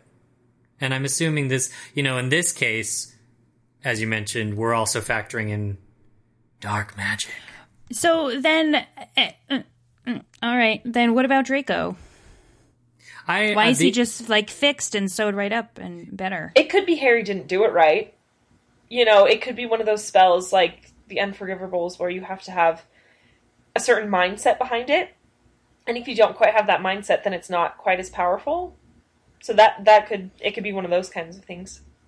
That could be argued because we do see Snape use Sectumsempra on James in Order of the Phoenix, and he only slashes his cheek a little bit. Yeah. Um, so that is that's possible. I think I feel like Kat, if you asked Rowling that, she would give you the answer that Allison did, where cutting somebody open is different than cutting something completely off. Fine. I just think that's an. I think that's a cheat. Rowling's You know. about as much a medical expert as Allison. yeah, no, I suppose that's true. Although she has been learning a lot about amputations and the like with her strike novels. That's so. true. That's true. Maybe she'd revise what Sectumsempra does in that case. Maybe, but then it wouldn't be canon. no. Oh, gosh. Well, and I'm sure you guys have heard the uh, Lucky Land Casino asking people what's the weirdest place you've gotten lucky? Lucky? In line at the deli, I guess? Aha, in my dentist's office. More than once, actually. Do I have to say? Yes, you do. In the car before my kids' PTA meeting. Really? Yes. Excuse me, what's the weirdest place you've gotten lucky? I never win and tell. Well, there you have it. You can get lucky anywhere playing at LuckyLandSlots.com. Play for free right now. Are you feeling lucky? No purchase necessary. Void where prohibited by law. 18 plus. Terms and conditions apply. See website for details. the idea of the the extendable ear and Fred in heaven and the ears in heaven with Fred. So it's like a. Oh. Have you heard that one? That's cute. So sad. so much fan fiction exists because of that idea. That I mean, that's pretty. That's pretty gosh darn cute. Let's be honest. That's pretty cute. Yeah. Doesn't um so doesn't Snape have the counter curse to fix Sectumsempra because he fixes up Draco? Yeah. So Molly doesn't have the counter curse, right, to fix up Sep- Sectumsempra because it's Snape's real his own creation, right? Oh yeah, that's a good point. That could be true. That's... So maybe Maybe, but I mean, he, they don't have the ear. So no matter what, even if you could stitch it back on, they don't have the ear. Yeah, it's gone. It's with Mad Eye. Whoops! Spoiler. Oh gosh. wow. Well, and before we get to Mad Eye, there's a few other characters I wanted to touch on. Lupin and Tonks. We'll get to we'll get to Lupin and Harry a little bit later because there's a lot more with them actually. Happy to see each other. Yes. Really? Sorry. I think relieved. Yeah. More than anything, more than happy. Yeah. Um. Yeah. Why you don't think so? By your tone. Well, I've never really liked how that passage comes off. I think this is the reason why a lot of Lupin and Tonks, uh, you, you know, a lot of people who weren't fans of the relationship find them problematic. And of course, we find out the reasons why Lupin is a little cold later. Um, but it's it's it's I guess it's interesting just in even just in this dynamic of life and death and how Lupin and Tonks react to seeing each other because Tonks does act in a very ju- jubilant, loud way. She's very, she declares her happiness to see Lupin. She's very happy to see him. Lupin doesn't say a thing. Um, an interesting mix of how you can take it, I guess. That's kind of just their characters, though. I've I've always seen Lupin and Tonks' relationship as a very mature relationship, um, which seems to contrast a lot of the other married couples in the series that we see because they all seem to get together when they're very young and they're very kind of crazy, you know. But I, I've always thought. I mean, you could make the argument that Tonks isn't quite as mature, but I've always thought her kind of jubilant nature, her joking nature, was purposefully done. It's not out of immaturity. It's that she has just made the decision for herself to be this kind of person. Um, so I've always seen them as a very mature relationship that would just be relieved to see each other again, especially as we know they just got married. They're probably, I think they're expecting Teddy at this point. Yes, If I have the, if I have the timeline right. So yeah, I just I don't know. I've always just seen it as a yeah, a very relieved moment. Uh, you and I are disagreeing a lot in this episode, Allison. um, and um, I think that, and this is so bad, I think in some way, obviously Lupin is happy to see her because he loves Tonks, quote, loves Tonks.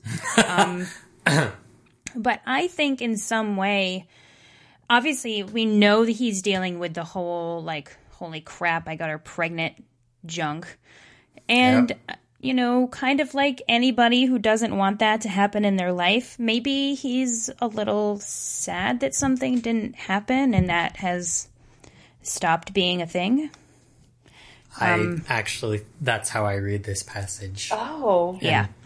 Um, I think that he doesn't want her to die. No. Um, but I definitely think that you know how in the, in television shows like a character is pregnant and the the guy like is so mad he hates it or whatever, and then two days later she gets a car accident and loses the baby, and he's like, "Whew, I'm so relieved." Like that's Lupin. Yes, the In gone, opinion, the in gone this with the wind moment. Yeah, Down the stairs. totally. Oh. Yep. See, I, w- I would have never thought that because I think deep down Lupin as a person would love to be a dad, but he's just worried about this his condition, you know. So, oh right, man, and I think that's his main motivator for not wanting her to be pregnant. Yes, maybe he wants to be a dad, but he doesn't want to put somebody he does Yeah. love like Tonks through that.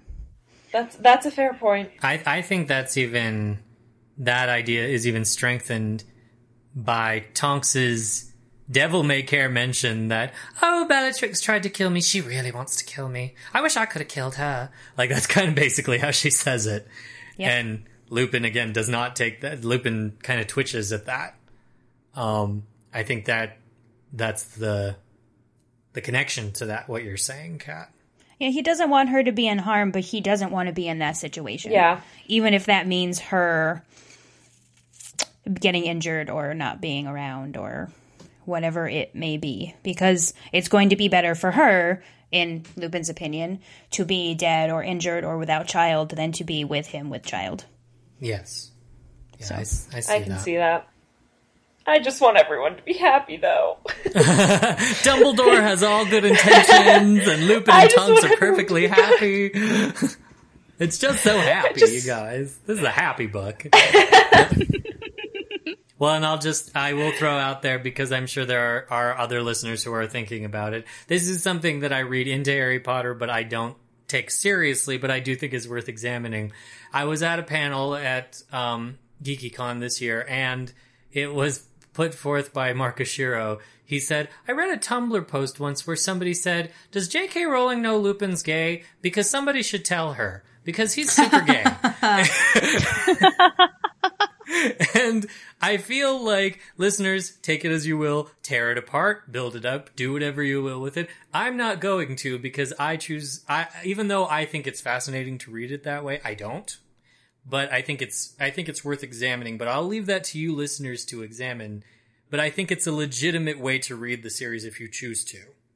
It, there, it's, it's, there's enough there, and especially, you know, there, there, we also had the discussion before about how Lupin, his, where his lycanthropy is, um, is an allegory for HIV and AIDS, which should not exclusively be associated with the gay community, but often in uh, so in kind of social discussion it is. Uh, so I don't think that it's completely out of the blue to read that. But like I said, I'll throw that bone to the listeners. Have fun with that one. Um, I'm sure you can discuss that one up in the comments quite a bit, and I look forward to that. the other person who I just wanted to touch on quick, um, who arrives, is Ron. Uh, because when Ron and Tonks get back, Tonks points out that Ron did a great job. And even I have the exact same tone of surprise as Hermione does. I and go on. Oh, I just wanted to. I think the only thing I wanted to say about that is that this almost seems yet again like a great setup for the Ron that we knew in Sorcerer's slash Philosopher's Stone. Who, Mhm. and we, I feel like that Ron doesn't still quite come to his full potential, but we we get a hint of it again, and it, what I think the interesting difference between Ron and Hermione that's really highlighted here is that Hermione is an amazing witch and she's she has she's extremely accomplished and she's got a great backlog of spells behind her. But as we still know, she is still she can still crack under pressure. Um, and interestingly, Ron does not. Ron does not have the catalog of spells she does. He does not have the arsenal, but he doesn't crack under pressure, at least in this particular situation. And I, I'm wondering if you guys feel that Ron does or does not live up to that potential in this book. I I think there needs to be more Ron love because I think his moments like this are very small and very glossed over.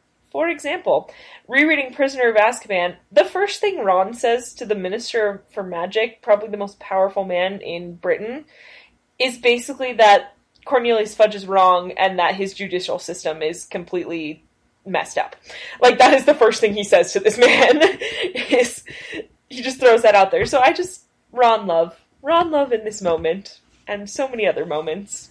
I definitely think that overall, he is incredibly overlooked and underutilized and um, cast aside a lot. And he has quite literally always been there for Harry, except in this book when he's not there, but he comes back. Um, and I think that there's something to say for the friend who um, isn't afraid to be wrong and come back and say, "Man, I'm I'm really sorry. I screwed up.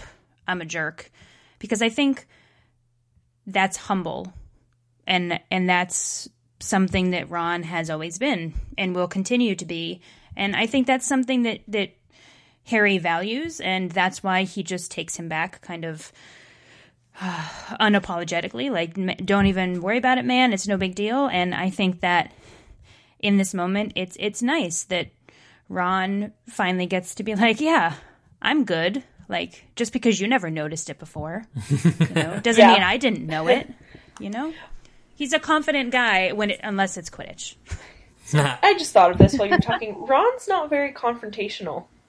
He's very he's not much of a fighter, you know? He's more of the kind who's going to sit back and kind of I mean, he's got almost youngest child syndrome where he's like, I'm going to be back here until someone needs me. You all carry on with your business. like yeah but his mind's always working and always thinking and always processing Oh yeah. and yeah we maybe we shouldn't be as surprised that he's this good, but he just doesn't show it on a he's a fighter basis. and a lover No. Oh. yeah Oh, Stephanie, Ron. what do you do? You love Ron as much as you love Dumbledore?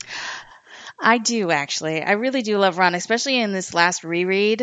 Ron has really, really grown on me, and I'm really sad that we don't get to see his combat skills. You know, mm-hmm. on like in page. Like I really wish that we actually got to see it because, like, you know, we've seen him do a couple of good things, and then we hear him do a couple of good things. Like especially in the the Quidditch match where um, Harry and Hermione are off with Guarp, Guarp, Guarp, Grop, Grop, Grop, and uh, Guarp, Who cares? Nobody likes Grupp anyway. I hate them. But but when you but when they come back and like Ron's like, yeah, do you see me take that on? Yeah, I got that thing. I took it down. Like all of like he's so excited, and I just feel like Rowling is like not showing him in the book, like we don't actually get to see him. Everything is off the page. Mm-hmm. You know, I feel like it would be we would see much more growth of his character if we could actually like really see it because I think he's pushed off to the side a lot Yeah. because everything is off page. Yeah, absolutely. I think that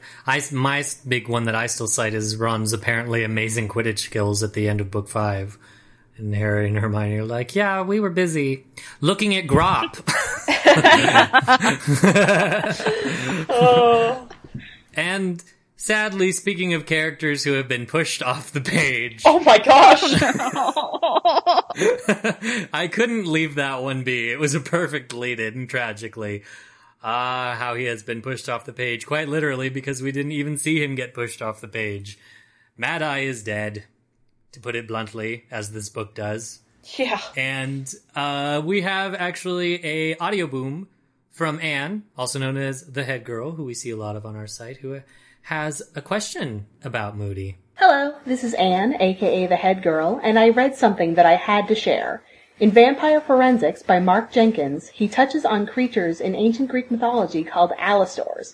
He says that Alastors are, quote, avengers, like male furies, and he adds that Alastors are generally avenging things like neglected burial rites. Do you think that Joe was letting us know Moody's fate as soon as we met him? Looking forward to hearing what you guys think. I would totally agree with that.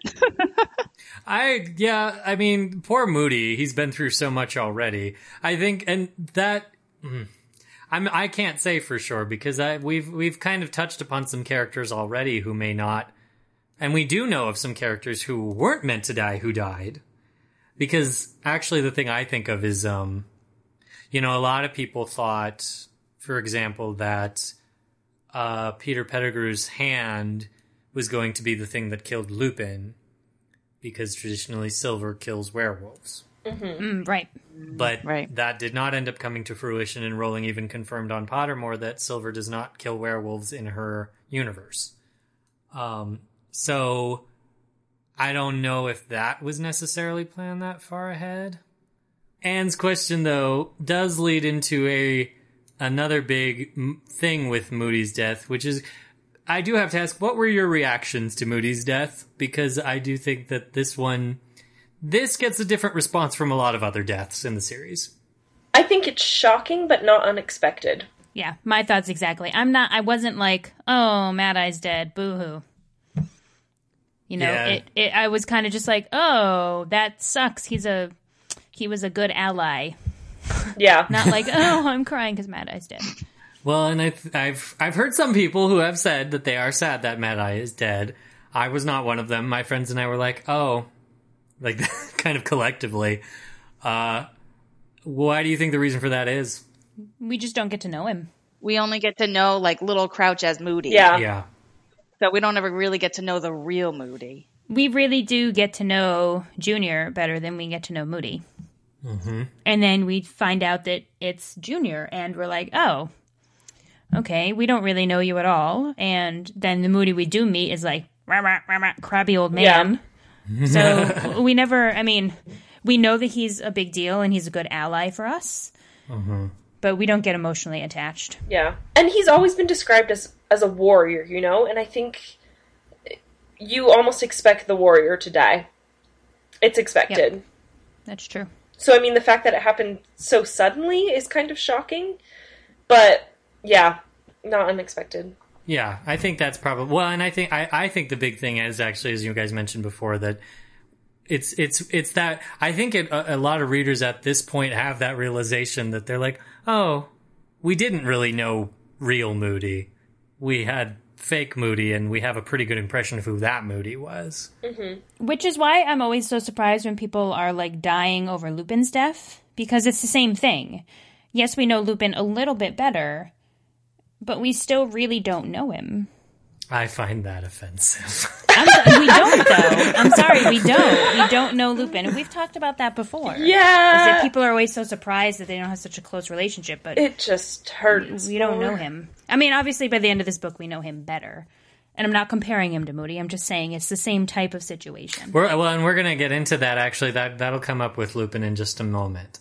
Um, but before we get to Lupin, we're going to kind of ponder about all the characters in terms of what happened with Moody because Uh, Eileen pr- underscore Prince Jones was wondering a few questions about who the leak is. So we've got an audioBoom from her about that. Hi, this is Eileen Prince slash Jones. I had a question about the Fallen Warrior chapter. Um, while in the burrow, Harry thinks back to when Hagrid accidentally gave away important information about Fluffy in the Sorcerer's Stone. Um, so my question is, are we supposed to think that Hagrid was the one who potentially gave Snape the actual date of Harry's departure? We know that Snape got the date from Dumbledore, but at this point in the book, we don't know that yet. So are we supposed to think it's Hagrid? Um, what were anybody else's theories on who the leak was at this point in the book? Um, I can't remember myself what I thought, so I was interested to see what anybody else's theory was at this point. Thanks. So why I thought this audioBoom was really interesting is because I forgot that this was even a mystery that got set up in the book. Quite honestly. Probably because it's not actually really dwelled on, but I also forgot that the narration pins it on Hagrid. Pretty clearly. Yeah, that happens a lot in these books. Poor Hagrid. Yeah. Hagrid gets blamed a lot. But more than setting this up as a mystery, I feel like this was almost leading into Harry's little statement later where he says he trusts everyone. Hmm, that's the more important element. Yeah, like I I don't think it was supposed to set up necessarily a mystery. I mean, obviously we don't know and we'll find out.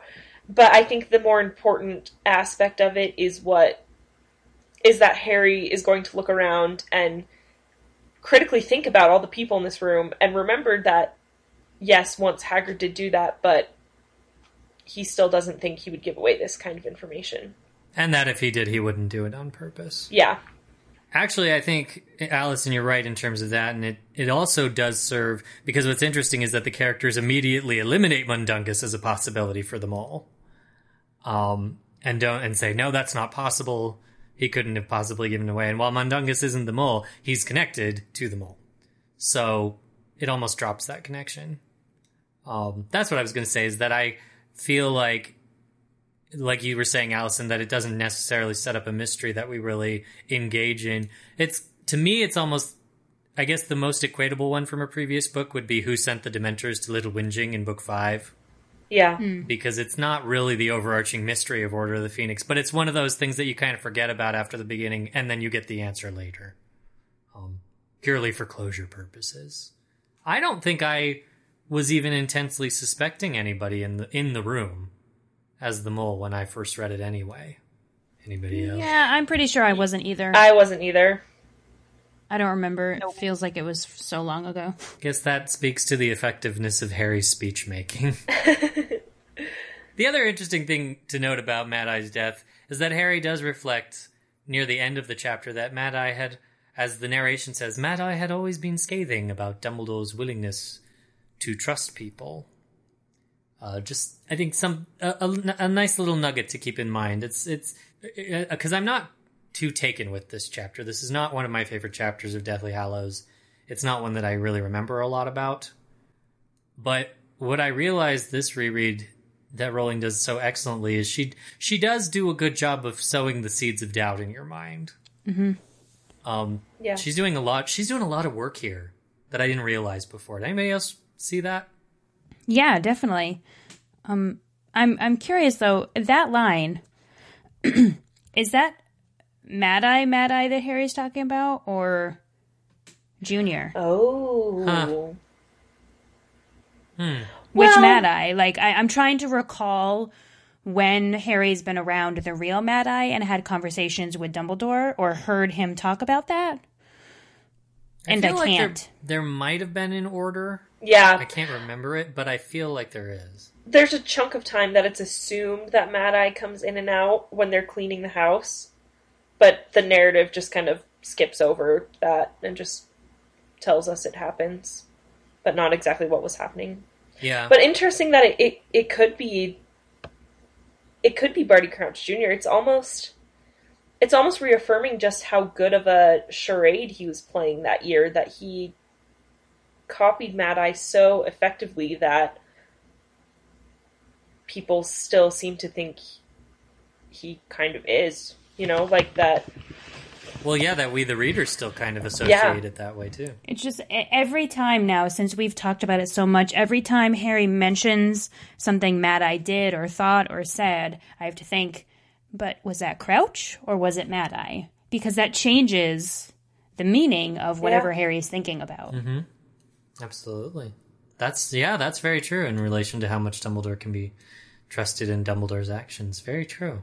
Right. We'll have to listeners if you're if you're interested in going back and examining Harry's interactions with Mad Eye, both Crouch Junior version and Mad Eye, Mad Eye, true Mad Eye, uh, we'd be in, fascinated to hear that and see what you find in the comments. Um, and and the next point because it's kind of just seems to be pretty important to this chapter. It's underlying this chapter a lot. Um, is magic itself because magic is taking an interesting turn in this chapter. Now we get a few kind of fun little fact drops. Um, one of them being that Polyjuice Potion is designed for human use only. Um, fun little kind of confirmation. We kind of got it in Chamber of Secrets with the whole "don't use cat hair." Oh, poor Hermione. But we also get confirmation that it really is purely for humans in this case, um, thanks to Lupin and Hagrid. Uh, the the other interesting point, uh, and Allison, you kind of touched on this earlier. Uh, it's it's a quote that kind of struck me on page sixty eight when Harry and Hagrid first arrived to the Burrow. Um, it, the narration talks about Molly, and ha- Hagrid asks for a drink, and she says she'll go get him one. And the narration says she could have summoned it by magic, but as she hurried back toward the crooked house, Harry knew that she wanted to hide her face. And like I, like you were saying uh, earlier, Allison, the interesting idea that magic is starting to show that it doesn't solve all problems anymore hmm perhaps uh, a, a moment where these characters, a character like Molly Weasley who uses magic in her everyday life, um, very casually, doesn't use magic because she's overcome with emotion. Uh, I just thought was worth noting because I think we're going to see that a lot more in Deathly Hallows. That magic doesn't solve our problems anymore. But before we go on to our last point, I know that actually we had an audioBoom from somebody in this room. Who could it be? Who's the audioBoom? Who's the leak? it's it's Stephanie, guys. Stephanie sent us an audioBoom, but she's here, so she can just bring up her point. What a treat! Oh yay! Audio boom live, unplugged. yeah. but not really. Please, You please never- don't unplug anything. We need everything plugged in.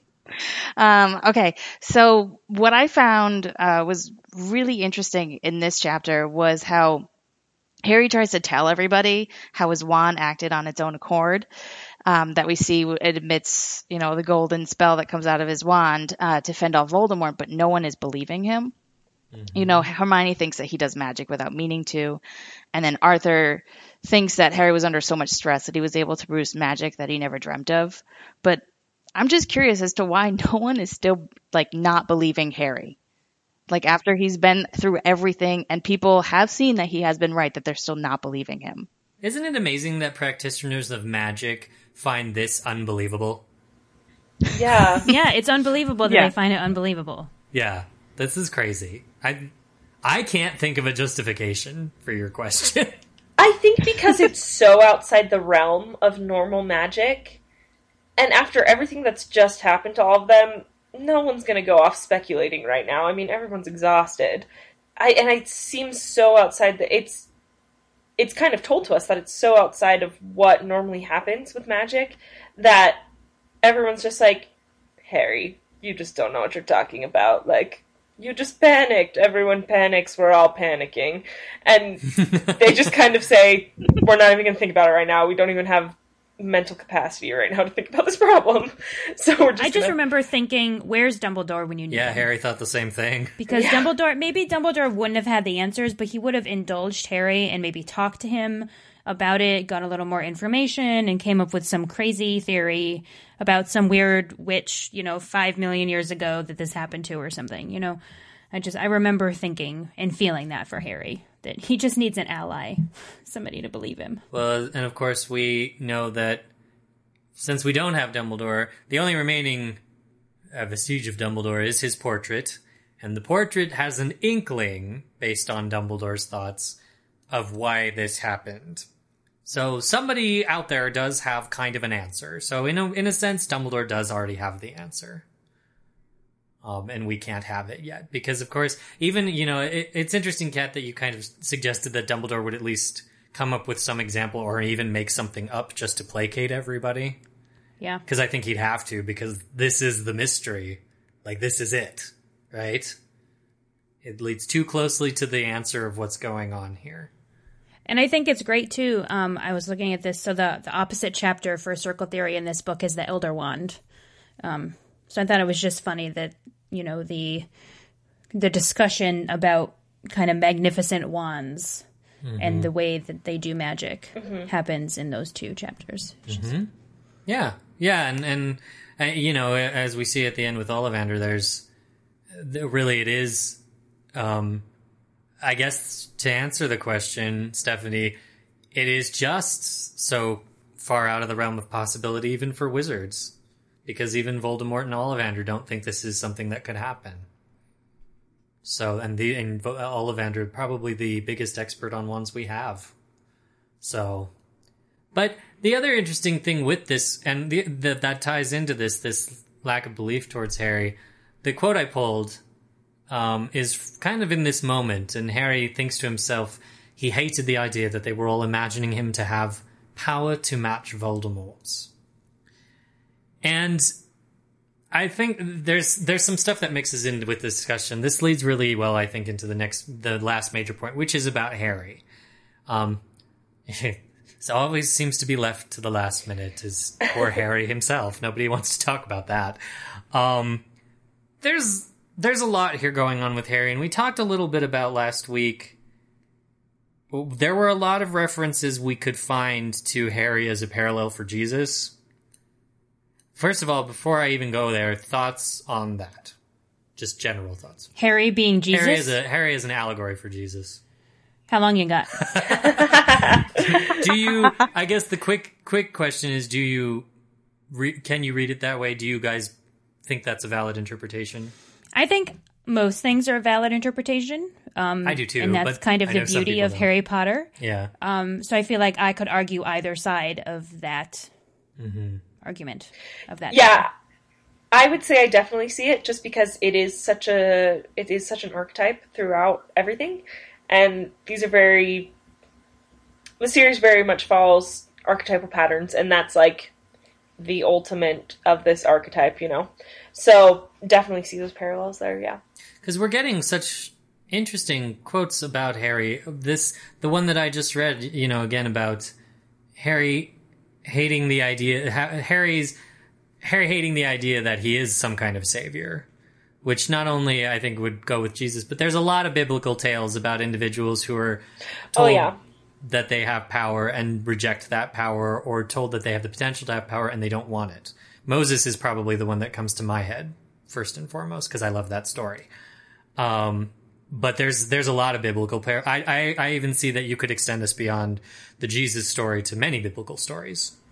Um, we also get the fantastic drop that nobody comments on, but it's a fantastic line that kind of everybody, you know, I think a lot of readers take to heart is when uh, Lupin and Kingsley see each other and point their wands to test each other that they're the true individuals. And Kingsley asks what Dumbledore was the last thing that Dumbledore said to them. And Lupin says, Harry is the best hope we have. Trust him. Uh, so yet again, this not only are we built up, uh, you can't, in a way, you kind of can't blame the characters for thinking that Harry might have this secret power lying within him, which he does. So they're not wrong in that respect. And the other thing, so, you know, again, listeners, I feel you can go wild with that one. because we're going to be talking about that, I think, a lot more as the chapters go on. And Harry, of course, will have his Jesus moment, as I call it. Um, but I think we're seeing that already because the other thing that I thought was interesting that we don't have to go too far into, but uh, on page 74, uh, in response to, I believe, hearing that somebody's okay, might be something about Fred or George, but or one of the other individuals. Harry says, "Thank God," and that's not something we hear very often in the Harry Potter series, is it? No, where where is that? What page is that? 74. Isn't that Molly? I just need to read the context. I think it's it's Molly it's Harry. when someone gets. It's about the ear. She says, "I can't make it grow back, not when it's been removed by dark magic. But it could it could have been so much worse. He's alive." Yeah, said Harry. Thank God. Capitalized G. Hmm. Huh. I, I just, you know, thinking about these biblical parallels and then that, because we've discussed before about whether whether wizards have religion or not, Right. and then of course the reveal and a friendly reminder from Ben's username that there are Jewish kids at Hogwarts. We definitely know that. Right. So I think you know I don't really know where to take that discussion, but I kind of feel like listeners uh, go wild because that's going to be a big deal as we go on throughout the series. And I think I feel like I'm I'm personally spotting more of those as I read because of Rowling's discussions about this post Deathly Hallows. She's talked a lot since then about how her views on religion and how religion affected the Harry Potter series. In some ways, whether she wanted it to or not. So keep an eye out, listeners. The other probably important things about Harry to touch on. Uh, we touched a little bit already on Harry's self doubt, and I think Allison, as you mentioned, the speech is is a great moment for Harry. Um, I do wonder, you know, that's something. Do you guys do you guys feel like Harry is starting to learn that this this is bigger than just him, or is he still grappling with that issue? I think he's starting to expand it out. Um, Finally, after seven years, right? Um, I still think he sees himself and Voldemort as the center of this whole thing. And sometimes he gets too focused on that center to see everything circling around him because of it. Mm-hmm. But I think in moments like this, in moments like when he says he trusts his friends, he understands that the only reason he's still alive in the center of this whole conflict is because he's had people backing him up and is because he has these people surrounding him and lifting him up and supporting him. And I think he's definitely starting to recognize that even more than he ever has. Do you think he? Do you think we see evidence of him coping with that a little better through through the rest of Deathly Hallows, or no? Yeah, because I think we see his guilt more. Um, he, it's some of the, it's the most like emotional writing I think to some extent that we get of Harry's inner feelings is when all of a sudden he's just so afraid and he's guilty that he looks around and says, "Any of these people could die, and it would be my fault, and it would be because they're here supporting me and they're doing these things for me, and they could be dead, and everyone who loves them would would be in grief because because of Harry." Mm-hmm. Yeah. Can can you repeat your original question? Just that does Harry is Harry um is Harry growing in terms of understanding the conflict is bigger than him as an individual? Because that's what the characters confront him with at the end of this chapter. I see it as. Because the, he he wants to leave. Um he wants to leave the burrow for fear of endangering all of them and they say, "Well, it's not really just about that." I tend to think that Harry doesn't get it Mm-hmm. until it's done.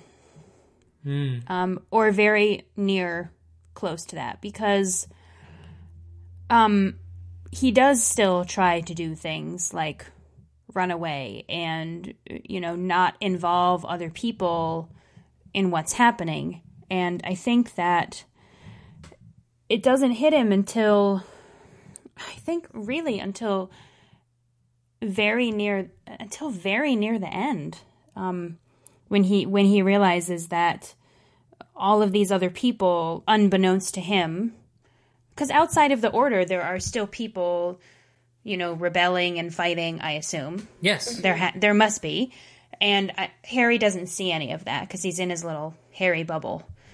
And that doesn't get any better once they're out camping.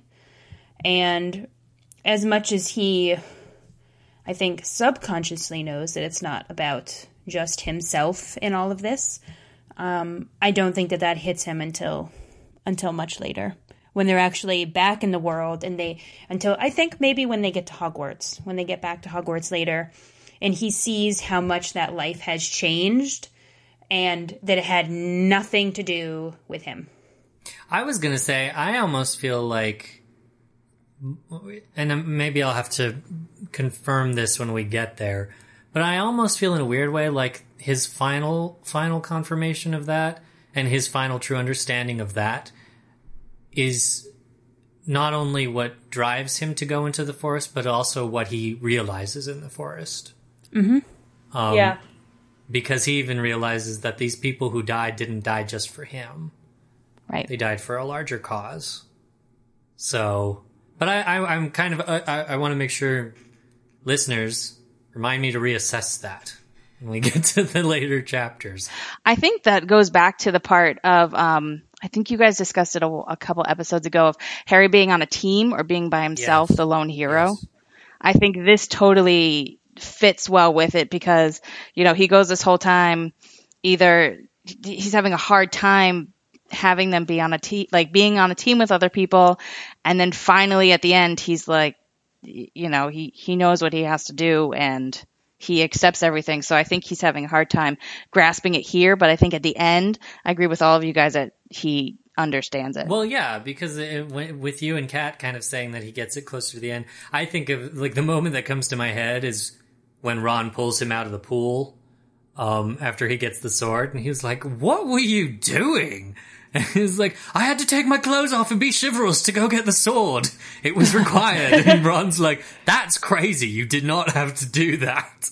So there is still like even that far down the line, we're still having Harry's still having that issue. Voldemort. Sorry. Whoa, Voldemort? Where? That was taboo. No, it was my that had like my iPad sometimes if it doesn't scroll properly, so it um because it's so old. Oh, you so hit it a thinks I'm highlighting something Yeah. and then it talks. Voldemort. Sorry, that happens to me a lot. And I mean, I thought your iPad got angry and just said, it's trying to out your location to the Death Eaters, Kat. I know. Whoops. uh, the other thing I just have to touch on, because loop Lupin love, but maybe not so much here. I'm sure this is going to open the listeners up to a lot of different hashtags for Lupin coming up in these next chapters.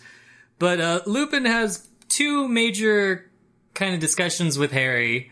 The first one being, why did you use Expelliarmus? That was dumb. You need to be prepared to kill. And Harry brings up the counter argument of, do you want me to become a killer? Or do you want me to become equatable to Voldemort? And which puts Lupin kind of at ease on that one. And the second one, which is uh, about Lupin actually comparing Harry to James, and for the first time doing it so in a derogatory way. Um, where he is actually saying, James had an unvaluable trust in his friends. Look where that got him. Oh, I never read it that way. The narration pretty much suggests that that's what he meant. Correct? Well, I I never saw it that way. I always saw him as saying this is one of the first I feel like Lupin usually sees Lily and Harry more than he sees James. Hmm. And so I think this is a moment that Lupin says, "Oh yeah, you you belong to James too. Like you've got James's personality in you as well as Lily's." And I don't think Lupin sees that in Harry very often. And so yeah, That is interesting because I think that's I, I well, and I think that does feed into this because Harry, when compared to James, is used to being favorably compared, except when it's from Snape. That's probably the only un, like comparison to James where he doesn't come off well, but Harry doesn't take that with a grain of salt. Um, but it says here, uh, let's see. No, I think you're like James," said Lupin who would have regarded it as the height of dishonor to mistrust his friends. Harry knew what Lupin was getting at that his father had been betrayed by his friend Peter Pettigrew. He felt irrationally angry. He wanted to argue, but Lupin turned away from him. So that's why I picked that up in the narrative as this is not meant to be a compliment. Yeah, no, I can definitely see it. I definitely see it. I just guess I've always I've always read it as Harry almost overreacting to what um to what Lupin was saying and Lupin not necessarily meaning it that way, but I can definitely see what you're saying though. L- la- ladies, Stephanie, Kat, because I think he meant it that way. Oh, one gajillion trillion billion Yes. percent. He I would it that totally way. agree with that. Yeah. I think that um, Lupin, above anybody else living, knows James inside and out, obviously. Um, they were the closest of friends, kind of, but Lupin was always the observer. Yeah. And I feel like, so while maybe James and Sirius were the closest of friends and the best friends in that group, I think Lupin kind of knows their intricacies more and how they think and how they act and um, how they would have reacted to situations. Because usually the observer, the person who observes, will learn a little bit more about the people than necessarily interacting with them. Mhm. And I think that's very much Lupin. Um, Yeah. I, I love that moment, and I like that Lupin is like, I'm saying this to you, and the conversation is done. Like, not arguing, we're not discussing it, done. Like, Yeah. this is a teaching moment. Yes. Professor Lupin, right there. Ah. Yes, I completely agree with that. I think I think Lupin is very disappointed with Harry and how he acted, and I think he's kind of showing him that. He is shocked. Like, after all the crap you went through that one year that I was in that school, never mind all the other years. Like, he's telling him to grow up, man up, stop being, and I hate that term, man up, just for the record. Woman up. But, like, yeah, yeah, woman up. and just, like, stop being ignorant because you know what is at risk here. And I think that that plays into the question you asked us, you know, five minutes ago or whatever, that Harry just doesn't get it. He's not there yet. He doesn't get it. Yeah, because I think the thing we're gonna that I'm in, I'm interested to examine with the the the whole show, the listeners and the hosts, is because I think a lot of the fandom was pretty taken aback by Lupin's behavior in this book, but I actually don't feel it's unjustified. Neither. I don't either. I think that Lupin is Nope. almost almost 100% unjustified in the things that he does. There's a there's a little bit of gray in some of the things, but especially with his views on Harry's actions, I think even if they even if Harry's way turned out right in the end, I don't think that necessarily invalidates Lupin's statements. Um but I do think it's interesting and again that ties into the Jesus stuff because Harry very very strongly advocates for nonviolence um, against Lupin, which is something we haven't really seen before. Especially because Harry kind of considers Lupin somebody who taught him defensive magic rather than offensive. Um, but it's almost like Lupin's like, so I left Hogwarts, and what happened to your education after that? Pretty much. but there's things to I think there's a lot to explore. We're going to see a lot more of Harry and Lupin's relationship, and a lot of people cite the bribe as the chapter where that begins to fall apart. But I believe it is actually right here um, Yeah, I would agree with that, actually. that that relationship Yeah, I. I think that um so to go with Harry and Lupin's relationship, like I just feel like they don't know each other that well. So I feel like they mm-hmm. have like this like ideal image of each other. And I think Lupin is disappointed with the ideal of Harry's image right now. And Harry is so shocked that Lupin would do it because his ideal Lupin would be like all forgiving, all and happy that he's still just alive. Another. Yes.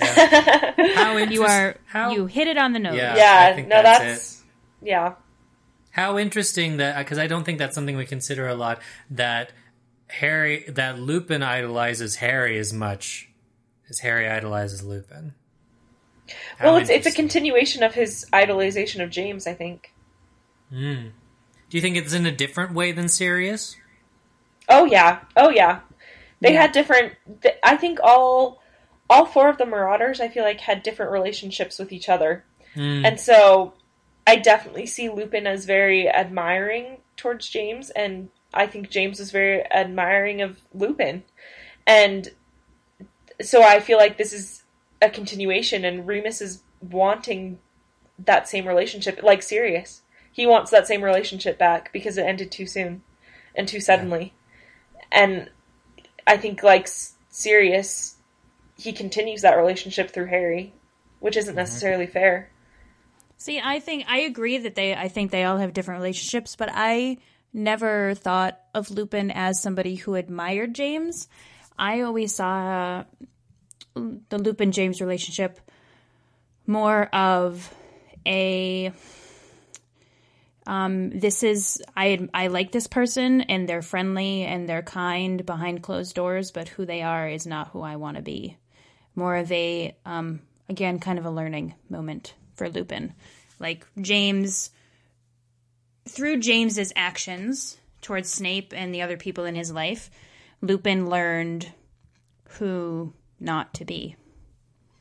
Yeah, I think. Well, I th- personally. Well, and I think the thing we often forget too that might have appealed as well to Lupin for for uh, as far as James and Sirius goes is that, and and it's mentioned in the books and it's never really elaborated on, which I think is a and I think has been affected severely by fan fiction. But James and Sirius were very smart, and Lupin does appreciate intellectual individuals, at least from what we see. He seems, and in a way, he does seem to value that Harry. He idealizes Harry's intellectual qualities, perhaps because he's seen a lot of that in Prisoner.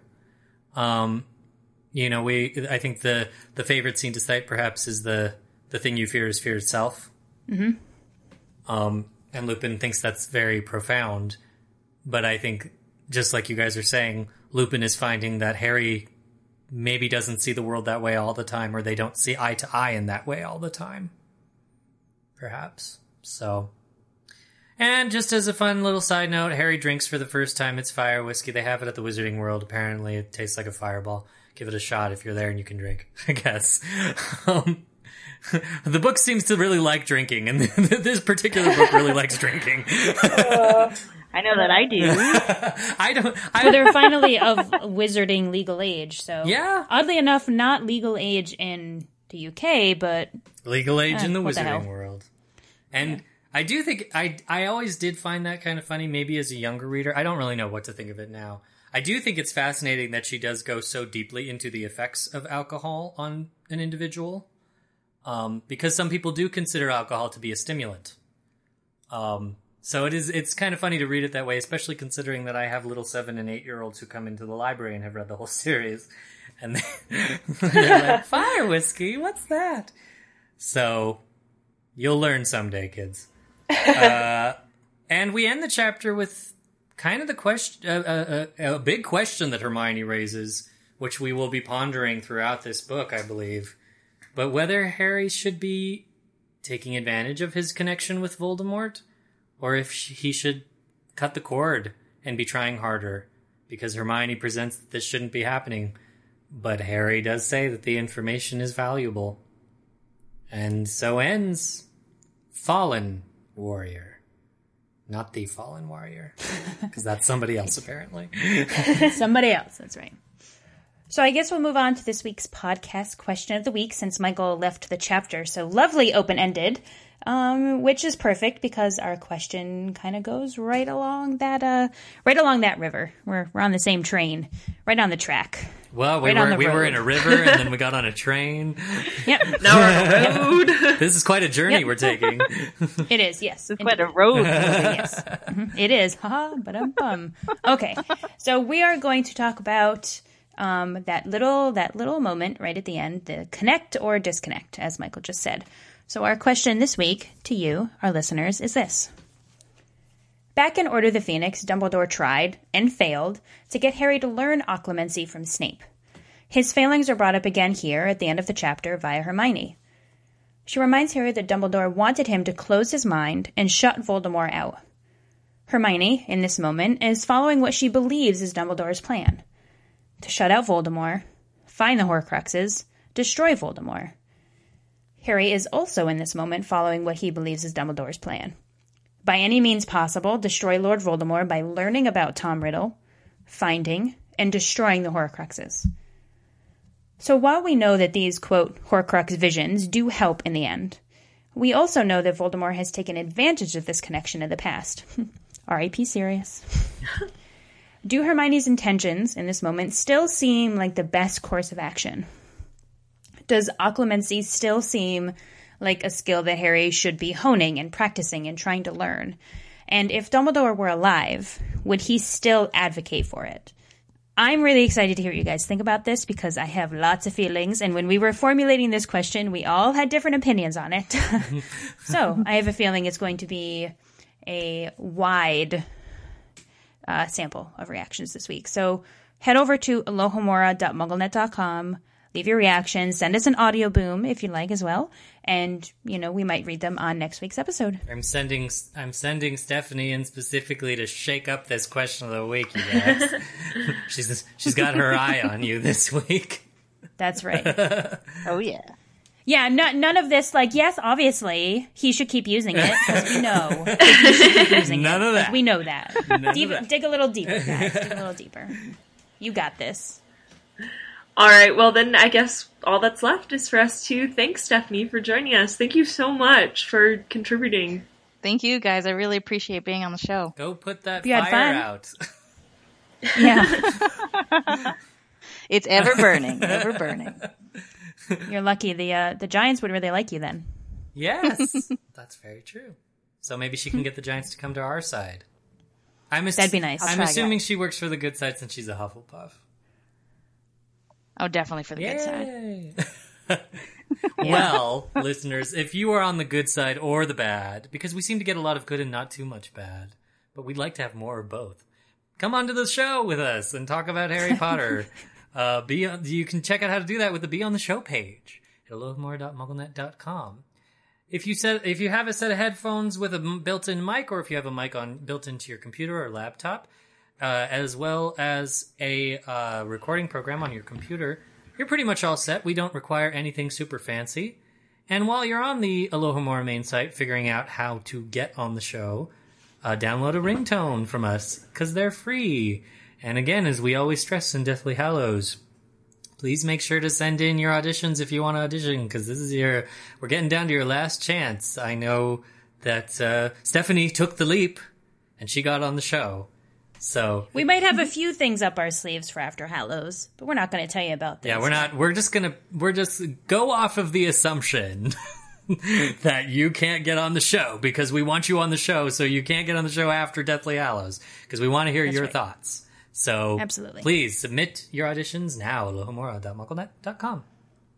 And in the meantime, of course, you can keep in touch with us on Twitter at AlohomoraMN. We're on Facebook at facebook.com slash open the Dumbledore, on Tumblr at MN Alohomora Podcast. And wait, guys, actually, we have an Instagram now that I'm going to look up while I'm right here on the phone Oh. because sadly I can't remember uh, if it's Alohomora or Alohomora MN. It's Alohomora MN. So find us on Instagram. We have a really awesome person um, managing that for us, and we're all on there too. Click. Well, except Michael because he doesn't have a smartphone. Yeah, So- Come Sorry, December. Oh, soon you're getting there. Good. And when Michael gets a smartphone, he can call our phone number, which is 206 GO Elvis, 206 462 5287. But he can always just log right onto the website and leave us an audioBoom because he has internet and a microphone, and that's all you need to leave one. Head over to alohomora.mugglenet.com, click the little record button in the uh, right hand menu, and keep your message under 60 seconds. It can be anything uh, a, a song, a reaction, uh, um, um, I just really want to hear songs, so like another limerick or a haiku would be really cool. Um, but anything you want to send us, send it in. We'll listen to it, and if we love it, we'll play it on the show. that's what Michael would have trouble with is keeping my, his audioBooms under sixty seconds. yeah, you and Eric. yeah, me and Eric. Oh. You guys could just do one together, and then people will be like, "Is it Eric? Is it Michael? Is it Eric? Except Is Kat, she'd be like, I know which one is which. I do. I can tell you guys about no problem.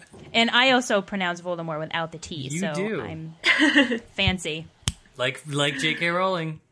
Yeah, her could be in a cult. I got you know, uh, just this has nothing to do with anything. I got so many tweets About from that. you people. Yep. they were tagging J.K. Rowling like Kat and on Alohomora says it right, and I was like, I felt so validated. I can't even tell you. It was a very validating moment. So thank you, everybody. How do you say Accio, J.K. Rowling? Because am I the only one who says it like an X? Please and thank you. I would, you know, she listens, so she's totally going to answer. Thank you. Next Twitter response and the whole internet world will go insane. Um, Yep, pretty even much. though that information probably came out a long time ago. Uh, and while you are being fabulous and saying Voldemort's name right, and visit our store. that was really lame. I'm so sorry. Um, visit our store where we've got all sorts of things, including house shirts, um, Desk Pig, Mandrake Liberation Front, Minerva is my homegirl, and so much more. It's starting to be fall, and we have long sleeve shirts, so go get some so you can be cozy when it gets cold. And all of you people out there with your smartphones, unlike me, can download our smartphone app, which is available around the world. Around the world. I love it when you guys actually sing that. I mean, it's not my favorite Daft Punk song, but it's it's not bad. Prices vary depending on your location. Around the world, around the world, and if you look up the app around the world, you'll find the same content, which is transcripts, bloopers, alternate endings, host vlogs, and so much more on the Aloha We had a we had a super good discussion this week about Marvel, so I have a feeling that's going to end up Yeah. um, on the app. Oh, That's a good one. Yes, thank you, the head girl, for letting us totally destroy your audio. room. I'm Yes, sorry, it's my fault. you, we, we we interpreted it just a tad differently than you did. just a tad. All right, well we're gonna we're gonna fly out of here um, on our motorcycle. Vroom, vroom. I'm Kat Miller. I'm Michael Harle. I'm Allison Siggard. Thank you for listening to episode 155 of Alohomora. Harry, get in the hand and stop. Open the temple door.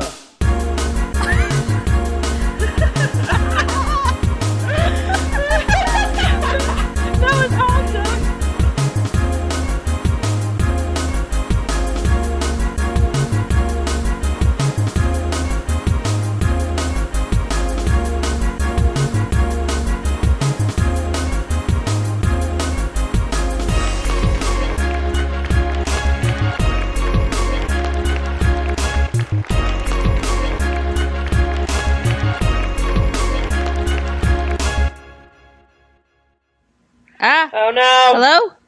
Hello? Oh. She's here. Okay. I'm here. Hold on. Am I here? Yeah. I'm sorry. I'm sorry. I hit my mute button for a second and I didn't turn it back on. oh God, Stephanie! I'm sorry. I'm sorry. It's okay. It's par for the course on this show. It's. It's okay. I, I wasn't really. I wasn't really doing too much. I talking was just about like hanging out. death and stuff, and then Stephanie's just like disappear. Oh, I'm so sorry. yep. Mm-hmm.